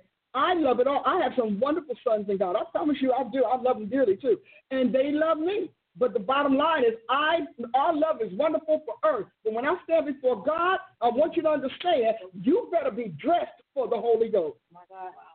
You're going to be dressed with my doctrine, dressed with the teaching criteria program, because that's how you do it. And that, my friends, my family, is what you are missing. You're missing the Holy Ghost factor. You're missing the peace that makes you acceptable to God. You, you, we make you feel good. We give you all them claps. It's nice. You go to bed at night. You say, "But God, what do you think? How am I to you?" and you're trying to get in prayer, and it's a going, going, going, because we made you feel good in the flesh, but God said you're not ready in the spirit. Wow. So we have this, this conflict right now, and here's our conflict. We have a lot of wives that have heard and followed me. Now, men, historic, you know, you got to kind of force them to do it. Now, we got some good ones.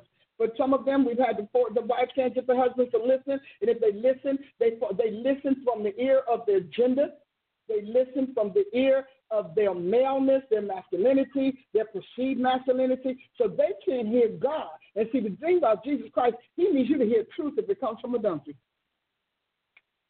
The she ass spoke to Balaam. Oh. Okay, it was a she ass because he, he was nailing it. I think it was really funny that he said, "But I want you to hear this." And since you're so hard, hard hearted and hard headed, I'm gonna make this she ass talk to you. So now the mother, the wives right now are saying, well, you know, they said we shouldn't leave our husbands. I'm going there. You know, I'm going there. If anybody going to go there, it's going to be Dr. Paula A. Price. Oh, yes. And so I don't know if I should leave for my husband or, or, or if my husband doesn't leave, um, I, I don't want to leave my husband. I don't want to leave my wife. Then somebody say God doesn't want me to leave my wife. I'm like, I need you to read the Bible. Because Matthew 19 says that. Well, Luke. Uh-huh. We're going to do it, and I'm going to do a whole other class on it. We'll give you the scripture. There is not a scripture in the Bible that tells you to make any other God, anyone else God before God. And so she has them all. So we're to, we're to talk about that a little later. So, but, but, but in our discussion, we have to say because there's a scripture that I uh, that God used me to use and I want to share this with you.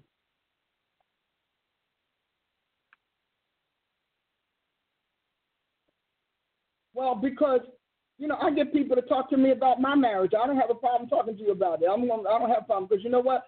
I represent Jesus Christ. I'm going to do what Jesus wants. And if Jesus says, like like Jesus said to um, Abraham, he said, um, "Put your only son mm-hmm. on the altar." Yeah. Yeah. Get out your knife because I'm going to kill him. And you know what Abraham said? If you gave me one, you can give me another. That's what Adam didn't say. If you gave me one, you can give me another. Now, Abraham's faith is accounted to righteousness because he took in the totality of God's power and God's ability. He said, if you gave me, that's what Abraham said. He said, he said, I wasn't even thinking about a kid. But since you gave me one, I'm going to consume. And matter of fact, I'm going to consume, assume that you can give me another. Now, he gave him Ishmael. He said, and then he gave him Isaac.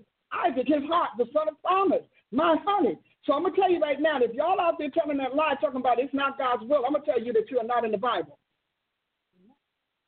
Because my Bible says this. Now, Mark says, because I want to give you an opportunity to share your revelation. I think it's, no, it is good. when you when you watch this, he said, Mark said, it's right because it's right. because if, Abraham, if Adam has said, you gave me one, you can give me another, we would not be where we are today. But instead, he said, I know you don't want me to give up my wife. And because of that, all hell broke loose and we're all fighting to death. He lost creation in the beginning because he couldn't think. Now, the man, God took him, gave the man a nap. First of all, he living in paradise, gives the man a nap. He just goes to deep sleep, goes, pulls a piece of the rib, goes off, and God makes this most spectacular version of Adam.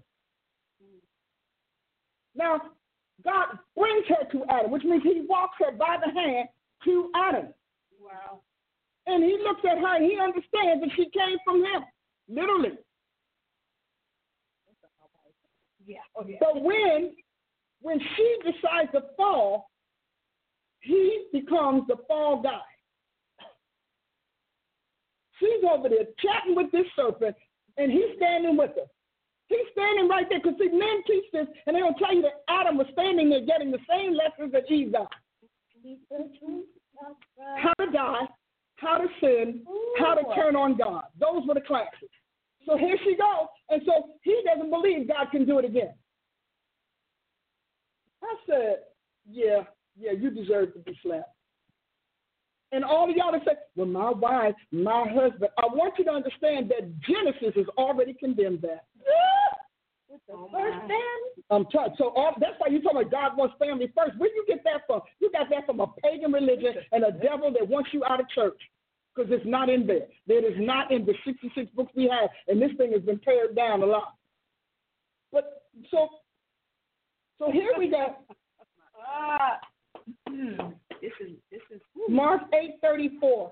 And when he had called the people unto him with his disciples also, he said unto them, Whoever will come after me, let him deny himself and take up his cross, which means denying yourself is going to hurt.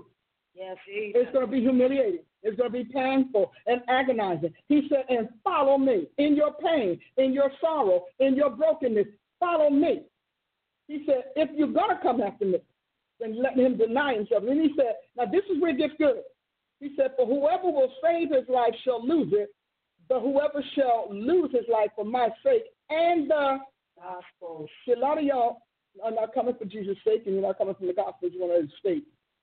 We're not offering you an estate pass. If you decide to come to a state, that's fine. But do not tell folks that we tearing up your marriage. See, I got a situation right now where I have to keep saying, but your marriage was broke before I met you. come on here.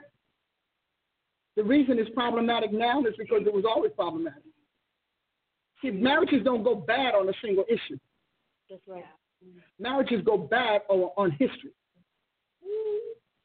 So historically, you and your spouse didn't like each other. Y'all probably woke up the day after the wedding and said, "Oh my God, what do we do? Oh, we can't get divorced. Everybody knows things were married." Oh, no, no, no. See, a bad marriage can't take Jesus Christ Oh my God. because He is the creator of marriage.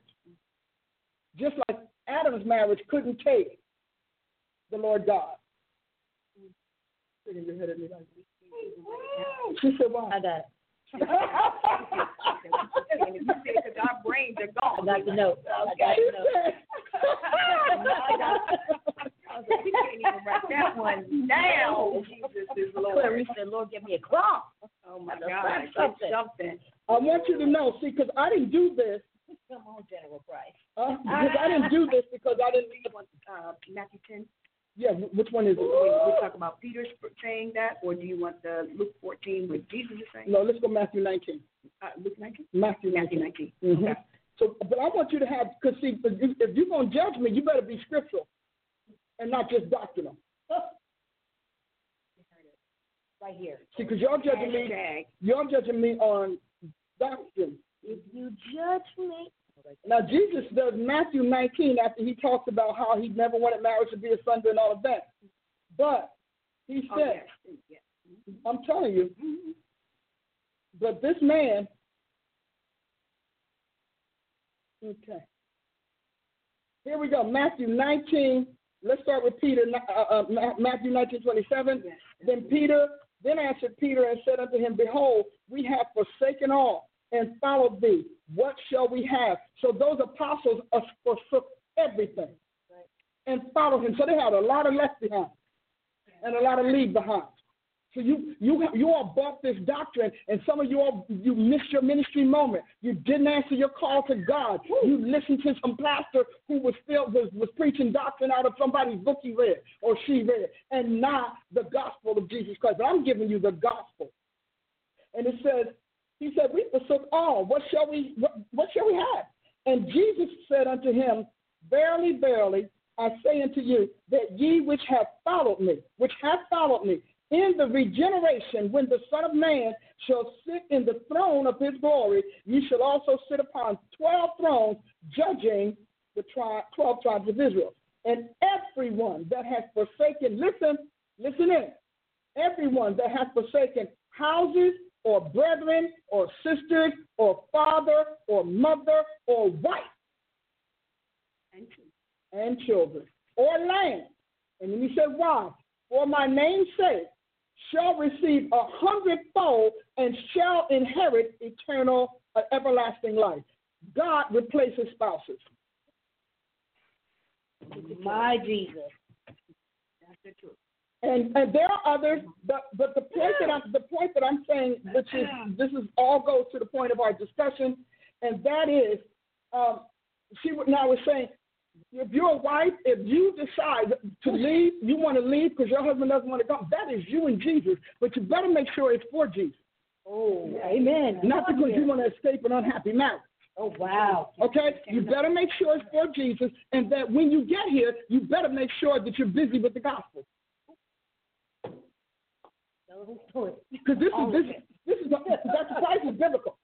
You know, we they talk about well, the, you know, the Bible say I, I love it when they get these half pieces, these excerpts, excerpts of point. point. Mm-hmm. Well, a woman, a wife is not to leave her husband. I said that's not what it said. First Corinthians says a wife is not to leave her husband, but if she leaves her husband, she must remain unmarried.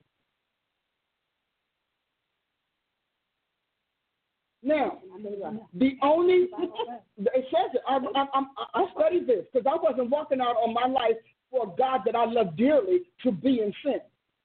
So just marry somebody else. So that's not what I'm doing. For the gospel's sake. Come on, Doc. I'm I'm here for Jesus Christ. That is my honey. I have a wonderful husband who loves the Lord. But we consider me on ambassadorial assignment, military assignment, because they do it all the time. But when you do it for Jesus Christ, you're in sin. And you can do it for Satan, and you're celebrating. In your nation. You can do it for your government. You can do it for your army, and you're celebrating. And they don't even trust me. And they ain't even trying to, to forgive you. Nothing like that. So I'm gonna tell you this. Bible says the only reason that a woman can leave her husband and be remarried or leave their is if her husband's an abuser. If her husband, it said Moses, for the hardness, no hardness of your heart, suffered you to have a divorce. But from the beginning, it wasn't so. Hardness of heart means that man was an abuser. And a lot of times, you pastors have talked these women into staying into abusive marriages. You've gotten some of them killed. Their blood is on your hands. Because you talked them into staying not in a marriage, but into in staying in a violent situation. You literally told them to surrender their lives for marriage. The marriage as your doctrine teaches it. My God. You got now the only other time is if the unbeliever departs, then let them depart, and you are not under judgment or under bondage in those cases, which means you can remarry. You can get a divorce and you can remarry. Hmm. So I've given you all of the marriage scenarios. I have no intention of doing anything but serving the Lord Jesus Christ. You can ask people for far and wide. My people will tell you I serve Jesus 24 7. I came here to do what he said, to build him an apostolate, to establish his, um, University. I know very clearly what I'm doing, and I never put it down. And I raised up these to never put it down. So you're going to send this to everybody under the sun because I'm going to tell you right now that we need to fix this. Marriage is not ministry and it has no place in ministry, and ministry is not marriage. It has no place in that marriage unless God ordained the two together. Now, I do believe that there are some couples, I've met couples that are phenomenal. I look at them and I say, wow, God, if I didn't meet them, I wouldn't think it ever worked.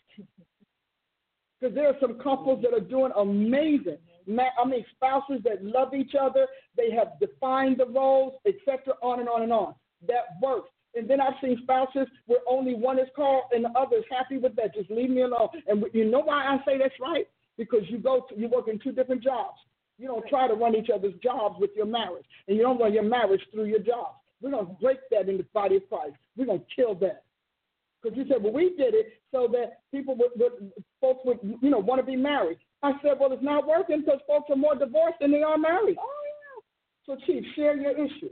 You got time. Oh, I do. Okay. Well, I, you kind of laid the foundation for it. We were talking about the issue and how to address the issue with people, you know, uh, wanting to come home or, you know, dealing with one spouse wanting one a different, you know, ministerial pursuit versus the other, and how to handle that, um, and deal with the issue of, you know, the separation. And I was asked, you know, well, what do I say to this person who's saying, but the Bible says I need to do this or that, as admit, or et cetera, et cetera. Um, and I told Dr. Price, I said, I realized because I had been studying this, because anybody who knows me knows I, I read the gospel cyclically. Um, and so I can pretty much tell you verbatim what Jesus says about a lot of things Mm-hmm. in the gospels.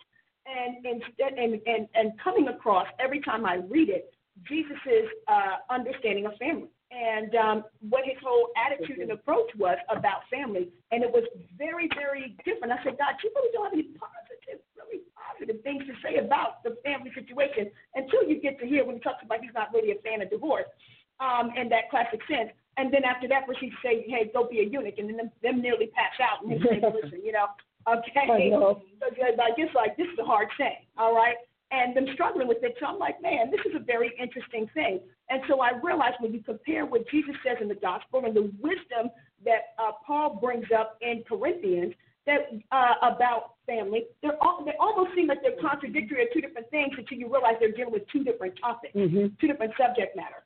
And so I was sharing with Dr. Price how I recognize that there are two different protocols in Scripture regarding family and that all of Jesus' protocols in the gospel and his attitude about family uh, in relationship to him, discipleship, and all of that had to do with kingdom service and how you need to conduct yourself in the service of the king and how your family protocols are going to be very different if you're going to be in full-time kingdom service versus Paul's treatment of family in everyday citizenry.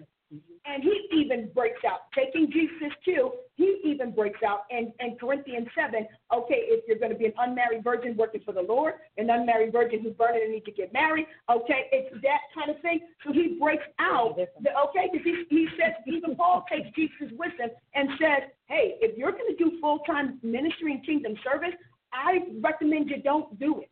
You don't get married at all if you mm-hmm. can do it and stay chaste and not be on fire and doing other things. If it's going to lead you into sin and fornication, that's not something that you need to do. But if you're going to be in full time service, recognize that it can be done. But Paul says it would be very difficult trying to balance both duties and responsibilities mm-hmm. because you have a duty to your to the king and kingdom service. You have a responsibility to your family. So I was telling her I recognize that when you're talking about people that God separating homes and marriages, and he said it a couple of times, Yeah. not just once. There's not just one alliteration. There's a lot of allusions to it. So uh, he, when you when you talk about him, uh, you know, separating homes and families, he does so for kingdom service and lets you know that it will happen. He says, "This man said, I didn't come to bring peace, but a sort of division, and for this reason, Mm-hmm. you, there's going to be separations in the family." Then he turns around and says, "If you're going to be my disciple, you have to be ready to walk away from boom, boom, boom, boom." And then, of course, you just read in Matthew 19 that there's a reward for everybody who forsook those things for kingdom service who chose to put first the kingdom of God and his righteousness and the gospel Mhm. and just said, God, you know, add these things, whether he adds them on this side or adds them on that side.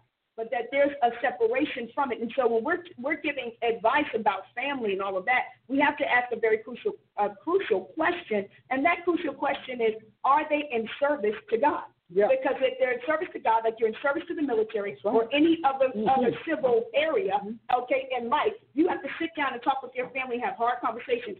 We just read a horrible uh, story about the young kid who decides to go on a missions trip, an ORU student, okay, to preach the gospel to some unknown tribe known to be hostile in, I forget which island. Do you remember what island it was? Some island off the coast or something. Huh? Oh, down by India in that area. Okay, what happens to the kid? He steps foot on the island, doesn't even get a chance to preach the gospel of Jesus Christ, and his life is taken. It's gone. Mm-hmm. He's wiped out. Okay, and of course, uh, all his family family and friends and all of that are, of course, you know, mourning because he became a martyr uh, for the gospel in, in, you know, in that case. So I told Dr. Price, I said, even when we're talking about kingdom service, we always just look at it as, well, husband and wives disagreeing being the reason that's going to be separation. But you could also lose your life for this thing. Mm-hmm. Okay, you're talking about Peter uh, and, and, and John and James. You're talking about, hello, persecution. Their lives were on the line. Mm. John was separated from his family for how long? Being, okay, exiled on Patmos. So when mm. God says you have to be ready to forsake those things, it's not just talking about I want to tear up your home, but hey, if you say yes, it's a distinct possibility that if you go where the gospel takes you, you may not come back home. Exactly. And your family needs to be okay with the fact that you may not come back home like the military because you're in service to the king. And I know we don't have to think that way as Americans yet because our persecution we feel like hasn't gone that far or the sacrificial, you know, responsibilities for the gospel haven't been that demanding because of the, you know, the the glory, the grace that's been shed on us. Oh, yeah. But the reality is we do need to start having real conversations and treating this position, as you pointed out mm-hmm. before, under the definition of the leitourgos, uh, that this is a public office and it belongs to the public, public, and you're sacrificing your personal life and your personal comforts for a public duty. For God's public. See, God has a public. And that's what we don't. We've taught you church ministry. You've been, we've been so ecclesial, forget that we haven't even been ecclesial. We've been so congregational, mm. you never realized that God has a public. And he's staffing his ministry for the public use. And so your, your, your, all this public display, display of marriage, this all of this kissing and hugging in the pulpit, licking lip and carrying on, that's private devotion. And you are violating public protocol. That's your private devotion. There's also devotion. Well, devotion, I was going to say word devotion. Okay, affection, okay. I said, but all of this here, we have to hear about your home life. We got to hear about your sex life. We got to hear about dinner. We got to hear about your fights. We don't care, and it is out of order. One. And that is the word of the Lord. You are out of order. Your private life, you got a home, you got keys to a place, we got hotels, brothels, you got your car in the parking lot. You can take care of all of that privately. Yes. Oh, that's I'm just saying, a parking lot, not recommended. But the point still stands. An elevator, definitely. But you're out of order. And you're teaching people how to act like pagans in God's presence. Because pagans do that. Pagans have to prove themselves through fertility, through sexuality, wow. because that's their deity. So you are standing up there, and then I really want to show everybody how much I love my wife. If you don't, let me tell you something. We got actors that can look like they love your wife. So that public display doesn't get the point across. And they got awards for making people looking like they can go home and their own marriages are falling apart. So let's not deal with that. But that's a pagan ritual. And so you're standing up there and you're stroking each other's back. We're sitting there praise and worship, and the man is fondling his wife. That's pagan. And that's a fertility offering. And it doesn't belong in Jesus Christ church. And see, I know we got folks to say, well, you know what? I just think that's harsh. No, looking at you fondling your wife, somebody looking at you fondling your wife and they're a teenager, they're a kid, they're adolescents, they just divorced, they just did something, and they got to watch you when they came to church to get healed by Jesus. No, that's hateful. Come on here. That is hateful. You're so into yourself, you are not even into Christ. But even if you aren't into Christ, you're not even aware of all the souls you're wounding and all of the lives that you're destabilizing while you have your 30 minutes and you just had all night long. You should have been able to finish. Okay. We don't need we don't need to save it and finish it for church. No, because we have I counsel people who said that. You know, we just want to express our love before God. If he's on mission, he was with you last night. That's it. He doesn't need a whole other show. He wants to be the center of attention when you come to. Thank you. He said again. okay, oh, break. We'll be right back after this. He wants to be the center of attention. He does not want to commit with your your your um, sexual love. He's not trying to do that. He's trying to show you the, the love of Christ, the pure love of Christ, sincere love. And he's trying to let the people around feel safe. They don't feel safe in churches that promote that because what they feel is if God loves you and God cares about your loneliness more than he cares about theirs. That's a horrible practice, and I know it came from the devil. I don't care what you say. And I need you to show me in the Bible. Because what I was looking in the Bible is God was saying uh, uh, that in, in Thessalonians, you shall not possess your vessel like the Gentiles do. Wow. Mm. So you can read that. But I did. I read this little book over here. This is a nice little book. But it said that. It said you should, and, uh, it, and it talks about in unholiness and, and, and, and impurity. That means public display, display of affection. That's scripture. Why? Not because God has a problem with your affection. He wants you to be affectionate. He said, don't defraud each other. But what he does have a problem with is you making all of those around you uncomfortable by it. Nobody would do that for somebody that's caught in the grip of carnality or an unclean spirit. So we got time. Did you want to say something? Because we're going to go over today, and it's all right. We're going to have a little fun. Look at that little. She's like, why? Just why? What what can I say? Um, wow. I think the addressing this very damaging belief system and doctrine about marriage and family is long overdue. Mm. And um, and hitting it like you said scripturally and not even just personally. Mm-hmm. I mean, the older we get, I, I just want to choke every time somebody starts asking me about, so are you going to get married? Are you going to have kids? Are you going to do whatever? First of all, that's, that's none of your business. Thank you. Which I'm happy to say. Yes. And move on with the conversation because that has absolutely nothing to do with why I was born mm-hmm. and what I'm here to do and why I'm visiting you and why we're here. And so uh, to see the damage that is done to so many people's lives because of this doctrine. We Mhm. all know people who have been married multiple times. And you still telling me it's a great institution. Y'all can't even get it together in your own thing. Right. Well, you know, and this, that, and the other, and so on and so forth, and just the damage, the damage, the damage is just ricocheting all over the place. People who, like you said, bypassed the right person, Mm-hmm. especially if they're in ministry because they're not the perfect mold No. to be first lady, to be church wife, to be whatever, because that's just not the calling on their life. But even when you were talking about uh, Jesus, we've talked about so many things today.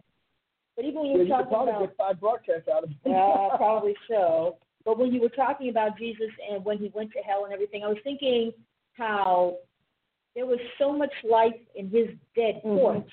I'm talking about rigor Yeah. mortis. In his dead corpse, that it didn't break down. The body doesn't take that long to break down Mm-mm. once it's dead. Three days. And you're done now. I mean, you've uh, bloated, blown up. There all kinds of things Mhm. happen in a three-day span of time, and um, and you're not in the morgue. You're not in the refrigerator. Mm-mm. You know, any of those things. And I was just thinking how there was so much life in his body, Mm. which we know by he spat in the mud and healed somebody, so we know. But to think that even just the residual effects Mm. of who he was preserved his flesh while he was departed, Mm-hmm. and when he came back, he came back to something that was not corrupt. No. That's powerful. But you want to come on, because you know Sunday. Now don't miss Sunday school this week because she's Right. already told you where we're going. Uh, I think that the statement that you made about the invisible shifting and that, you know, change is not visible obviously until. Wait, I want to go back. I'll, I want to actually read the quote, but I thought it was really powerful, and I think that we'll talk about that a little bit in Sunday school this weekend. Um, change is invisible before it's obvious. Mhm. You know that that that God's changes are already happening. That by the time that we're aware of them, Mm-hmm. We we're we're no longer in control of that. Mm-hmm. Um, and I, I thought that was powerful because you know, you've been talking a lot about the hard reset being about the sovereignty of God, which means that He's sovereignly making decisions behind the scenes that we will have to live with. Um, yet the, the common belief now in church is that we kind of pull strings on God. Yeah. You know, that we're pulling his strings. So I think that that's really powerful. You talked about the invisible shifting of the codes of life that are altering our obvious. Mhm. And um, that's just uh, something I, I think is huge in, in terms of the reset because you know people are thinking, what does that mean? And what is God doing? He's shifting the way we're going to live. Mhm. The shifting the way we're going to deal with Him and interact with Him, and we don't get a choice about that. No, no. That is happening. You know, so I, I love that you talked about that today, um, as well as um, uh, you talked, you said this. You kind of said this in passing to another statement. God shifted the future already, and what we think is going to happen is not. Mm-hmm. And that's powerful because it's it's about you know we've been saying this a lot in Sunday school like he was an ear to hear. Mm-hmm. So it's understanding that we have to be in with God right now in Mm-hmm. this tree because everything that we have known and believed about how God is working with people, we we're, it's changing. It's gone. It's gone. It's changing, and it's already changed. In your friends, look at the people who passed out of life. He Yeah. shifted the future by taking this person out of play. Wow. He took this person off the planet. Yeah. He moved this person away from you. He moved the company that you can't follow. See, God does that all the time, and yet we, we keep talking this this this pagan, this unclean, this this imaginary rhetoric that's not measuring up to real life. Yeah. You know, nobody wanted half of these people that, that we saw leaving. You know, why did God do this or that? Because God has a future that's bearing, bearing down on us. The future is pushing in on the now, right now. And it's not just pushing in um, autonomically or, or, or, or automatically. It's pushing in because God has flooded the angels with, flooded the planet with new angels who have the future packets on their clipboard and they're not going to fail him. See, we might say, yeah, well, you know, I thought it was God. The angels don't walk around talking about, wow, I thought that was the most high. Did we miss it? No, they're like, like I do with my team. Come on, let's let's get it done right now. I'm pushing you right now for a future I've seen, Right. and a future I must enter. Yeah. Uh, well, you know, uh, nobody's the greatest example as you all at the event. Everybody's trying to go do. No, no, no. Come on, move that over here right now. Come on, get that. What is that? That's a hard reset. It's pushing in the future on, and it's put, the future is literally pushing through your present and pushing through the present you haven't arrived at. So God, that's what I mean. All of this other stuff that we see about what you teach about chief with the the, the CRISPRs and the the 2050 and all of that, they are they have already mapped out a future that is fulfilling their will. And God is getting ready to plow through that future to have his way. Because his will is encoded in all creation. So we're in that heart reset. So what do you want to do with the heart reset? Where do you want to be? Well, you want to be part of the initiative and not the casualty. Because a lot of times, you, because people, you don't like the vessel. I just don't think it should be Paula Price. I think that it shouldn't be all women. I think it shouldn't be all black women. I think it shouldn't be all white women. I think it shouldn't be all white men. I think it should not be us at all. I think it shouldn't be America. Nobody cares because the codes are activated and they're in play. And these angels and the spiritual protocratic, yes, these angels are already, that's the invisible side. They're already building. Oh, help me, God. Hmm. They're already erecting the future. And, and, and they're, they're already programming and they're already moving the, the institutions. In our class, when I teach apostles, I teach what apostles really do. And all of that unseen stuff is what we keep talking. See, when, that, when, when, when Satan took over the prophets and he shut down the church, he shut down the manufacturing system of the Holy Ghost.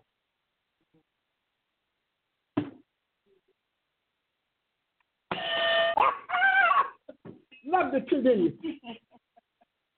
Because God talks everything he wants into formation. He said, It's not my word like a hammer. It breaks the rocks to pieces. When we started doing Greco Roman prophecies and we started following all of those other things that neutralize the, the prophetic word of God, we stopped producing. Oh, but we're going to change that. Did you want to have something to say? Because you know you had your part. I, I, would, I don't know if I have. Wow, they took a lot of the great things from just today's section. I, I, I'm glad that you know we have a show where issues can be addressed and Mhm. confronted, uh, where uh, people can get answers to a lot of fine point things. A lot of the subject matter that was touched today are things that we try to avoid and sidestep as, as the church because Oh, of the fear of being offensive to people or people being upset or perhaps just even dis- disagreeing. Um, but I think that it uh, it leaves them at a loss when they're going through various situations and trials in their life, and they can't count on the ministers of God to give them wisdom to make distinctions, you know what I mean, and to be able to answer uh, those questions uh, in those those those basic ways, and to get the understanding from a biblical foundation and get the scripture logic that goes mm-hmm. with it, yeah. um, and not just the scripture quoted. Mm-hmm. Because a lot of people, in fact, you know, would initiate it even our, um, you know, uh, I say diversion, but it really is part of the agenda. Mm-hmm. But the discussion we had even about family, it came from scripture quoting mm-hmm. and not scripture logic. Mm-hmm. And so the the intent today with all of it, I think even when you were just separating the the new creation and, and dealing with Jesus Christ, distinguishing uh, Jesus Christ, the organic Christ, Jesus of Nazareth, from the false Christ that are today. Mm-hmm. Uh, from there all the way to the discussion about family, I think that it literally gives people the logic that they can use to make the um, distinction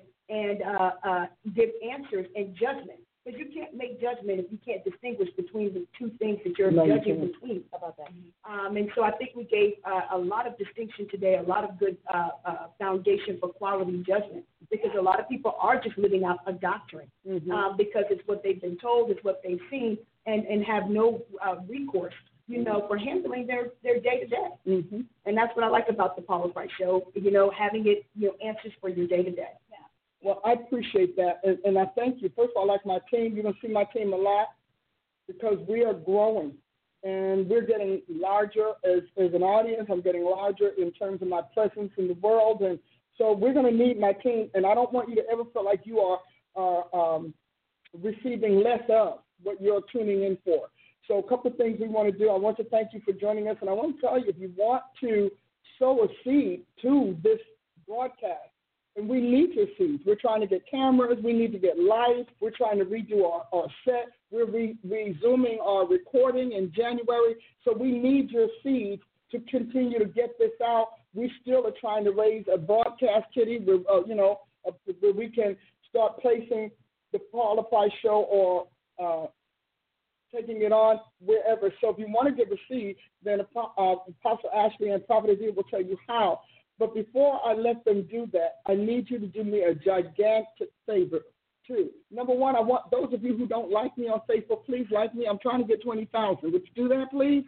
Oh, who's like not like your page? Who's not like my Facebook page? Mm-hmm. I want you to go in and be a liker, follow, not just a you know, not just a poster. I want you to be a liker, so you can like me, so that I can get my numbers. I want to get them where they need to be. That's the first thing. But even more importantly, I want you to share this with everyone. If you're a pastor, uh, um, uh, when I make statements about pastors and things like that, I need you to understand I'm talking about what was inherited, what was handed down. I'm not I'm not speaking to malicious or malice rather, or or um, uh, you know. I'm speaking to the fact that what has been handed down has produced a situation today that God wants to fix. So please don't get it out there. She just She's hard on pastor. I'm a pastor. I started out as a pastor. And to be honest with you, I entered ministry in a lot of this. And God made me live it and explore it and evaluate it and experiment with it over and over and over again until we got to where we are right now. So again, please share, share, share, and share, share, and then after you share, share some more. And then, um, and if you want to sow a seed, you can do so. Before I give it to them, I feel led to pray for you right now. Um, you've got a lot. We, we've unloaded a lot on you today. But and it's, but it's but you know money. You only get me once a week. So you've got six days to process it. Yeah. You can process it. But I want to pray for you, Father God. In the name of Jesus, I praise you. God, I praise you for your Son, His courage, his boldness. We never think of his incarnation as courage and boldness because we're too busy looking at the cross and not behind it. Mm. And so, God, I thank you that we have a bold Savior. We have a courageous Savior. He truly is the lion of the jungles of all creation. He is truly the lion of all pride. And I thank you for Jesus Christ. I thank you for his boldness. I thank you for his love and conviction. I thank you, God, that he didn't give up on us even when it was horrible his horrible night.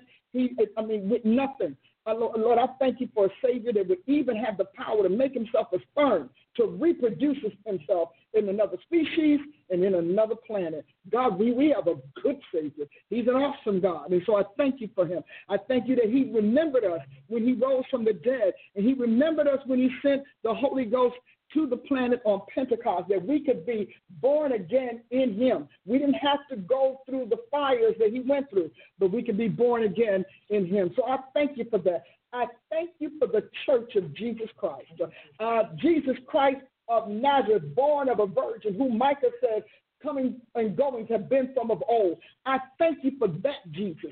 God, and I thank you that that Jesus is about to expose and eradicate every other impostor that's standing in his way. I thank you that our Jesus is the lion of Judah. He is the Lamb of God. He is David eternal. He's the king upon the throne. He's our Savior and our salvation, author and finisher of our faith. And God, I thank you that we're going to get into his faith and we're going to get into the faith he offered for us in Jesus' name. I speak to every one of you out there, and I said, everyone who has sown seeds, everyone who's sowing seeds today, I command a harvest. I move the barriers in your way. I move the obstructions in your way. I move your the blinders off your eyes that you can see vision. I move the, the hindrances that are holding you back so you can't prevent, progress. I bless the businesses. Yes. I birth your business and I bless it in the name of Jesus. I, I command the spirits of prosperity yep, and flourishment to overtake your work. I take the sluggishness off of you that Satan has used. I command the settlement of mind to loose you and let you go. I command the walls that, that cause people not to see you to fall flat like Jericho, that you can win favor. I pronounce favor ah, at your feet. I pronounce God's favor, new creation favor, offspring of the Godhead favor on you today. You will succeed. I command you who are being evicted to win favor. You will yes, not be homeless. That will not be, that is not the will of God concerning you. I right now, I put a moratorium on the layoffs of God's people. My Satan God. has been trying to lay you off, been trying to fire you because he doesn't want you in his place and he wants his children in yours. I stop that. I put a moratorium on that deception and delusion in Jesus' name. I command the warfare that's stalking your children. That little kid that's being bullied at school, I erase that bullying spirit off of this kid and I give this kid courage. I command that bully to be delivered. I speak to the devil in that bully and I said, loose him and let him go. And I remand that thing to the abyss of hell in Jesus' name. And God, I thank you. I hope this divorce rampage, you all will talk it out, you will sit it out, you will pray it out, you will fast it out, but you will stop obeying Satan's laws on marriage. You will not do it. And I thank you, God, that you send forth the spirit of reconciliation and peace and rekindle love. I, by the power of the anointing in me, I send forth an issue, a rekindling of your love for each other. I call affection to come back yes. into your marriage. I command the devil that's stationed in your bedroom to be remanded to the abyss. You will live and you will uh, grow together and grow old together. And if you're elderly, I say to you, you will not divorce. You're going to have a visitation of the Lord, and He's going to tell you why He needs you to stay together. I speak that into existence. And I command the delusional spirit of the prophets, even these young ones. I come against the spirit of divination, you uh-huh. spirit of psychism. I right now silence you. I sit you down in Jesus' name, and I gag you by the Holy Ghost. God, all spirits of divination, I remand them to the abyss. I put them under Holy Ghost arrest right now. Yes and you will pave the way for the true prophets mm. and the true apostles of the living God. That will happen. That will happen. And lastly, I do usher into your homes the peace of God, the joy of God, and the prosperity of the Almighty. Your finances will change because God is about to shake the earth and reassess and reapportion the finances of the world. And I don't mean for darkness. The Lord has sent far too many angels and far too many of his citizens into this planet for his people to be taken out. Mm. That is not happening. Trust the word of the Lord. Believe, hallelujah. Believe the Lord your God, and so will you be established. And believe his prophets, you will prosper. I know this to be so.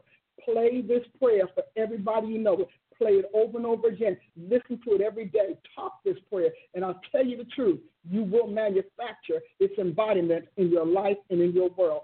Thus says the Holy Ghost. All right, seed time. All right. Guys, we can receive your seeds today a couple different ways. If you're a Cash App user, you can uh, look up her handle at the dollar sign Dr. Paula Price. That's her Cash App handle. PayPal.me slash Dr. Paula Price as well. And you can give a seed there or you can sow online at drpaulaaprice.com. If you want to do text to give, you can sow as well, 918 608 1378. So a lot of ways to give. Cash App users just use her handle, Dr. Paula Price with the dollar sign.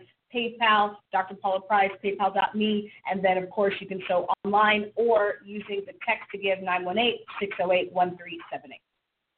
Hey, see you Sunday at the Congregation of the Mighty where God stands, 8.30.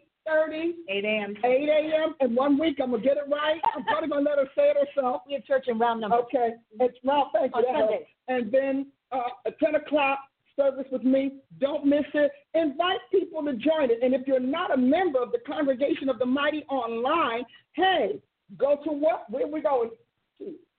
They can go to the comehomeembassy.com and they can sign up there, or you can download our app as well off of any one of them, uh, uh, Google Play or uh, the App Store. So that's uh, comehomeembassy.com.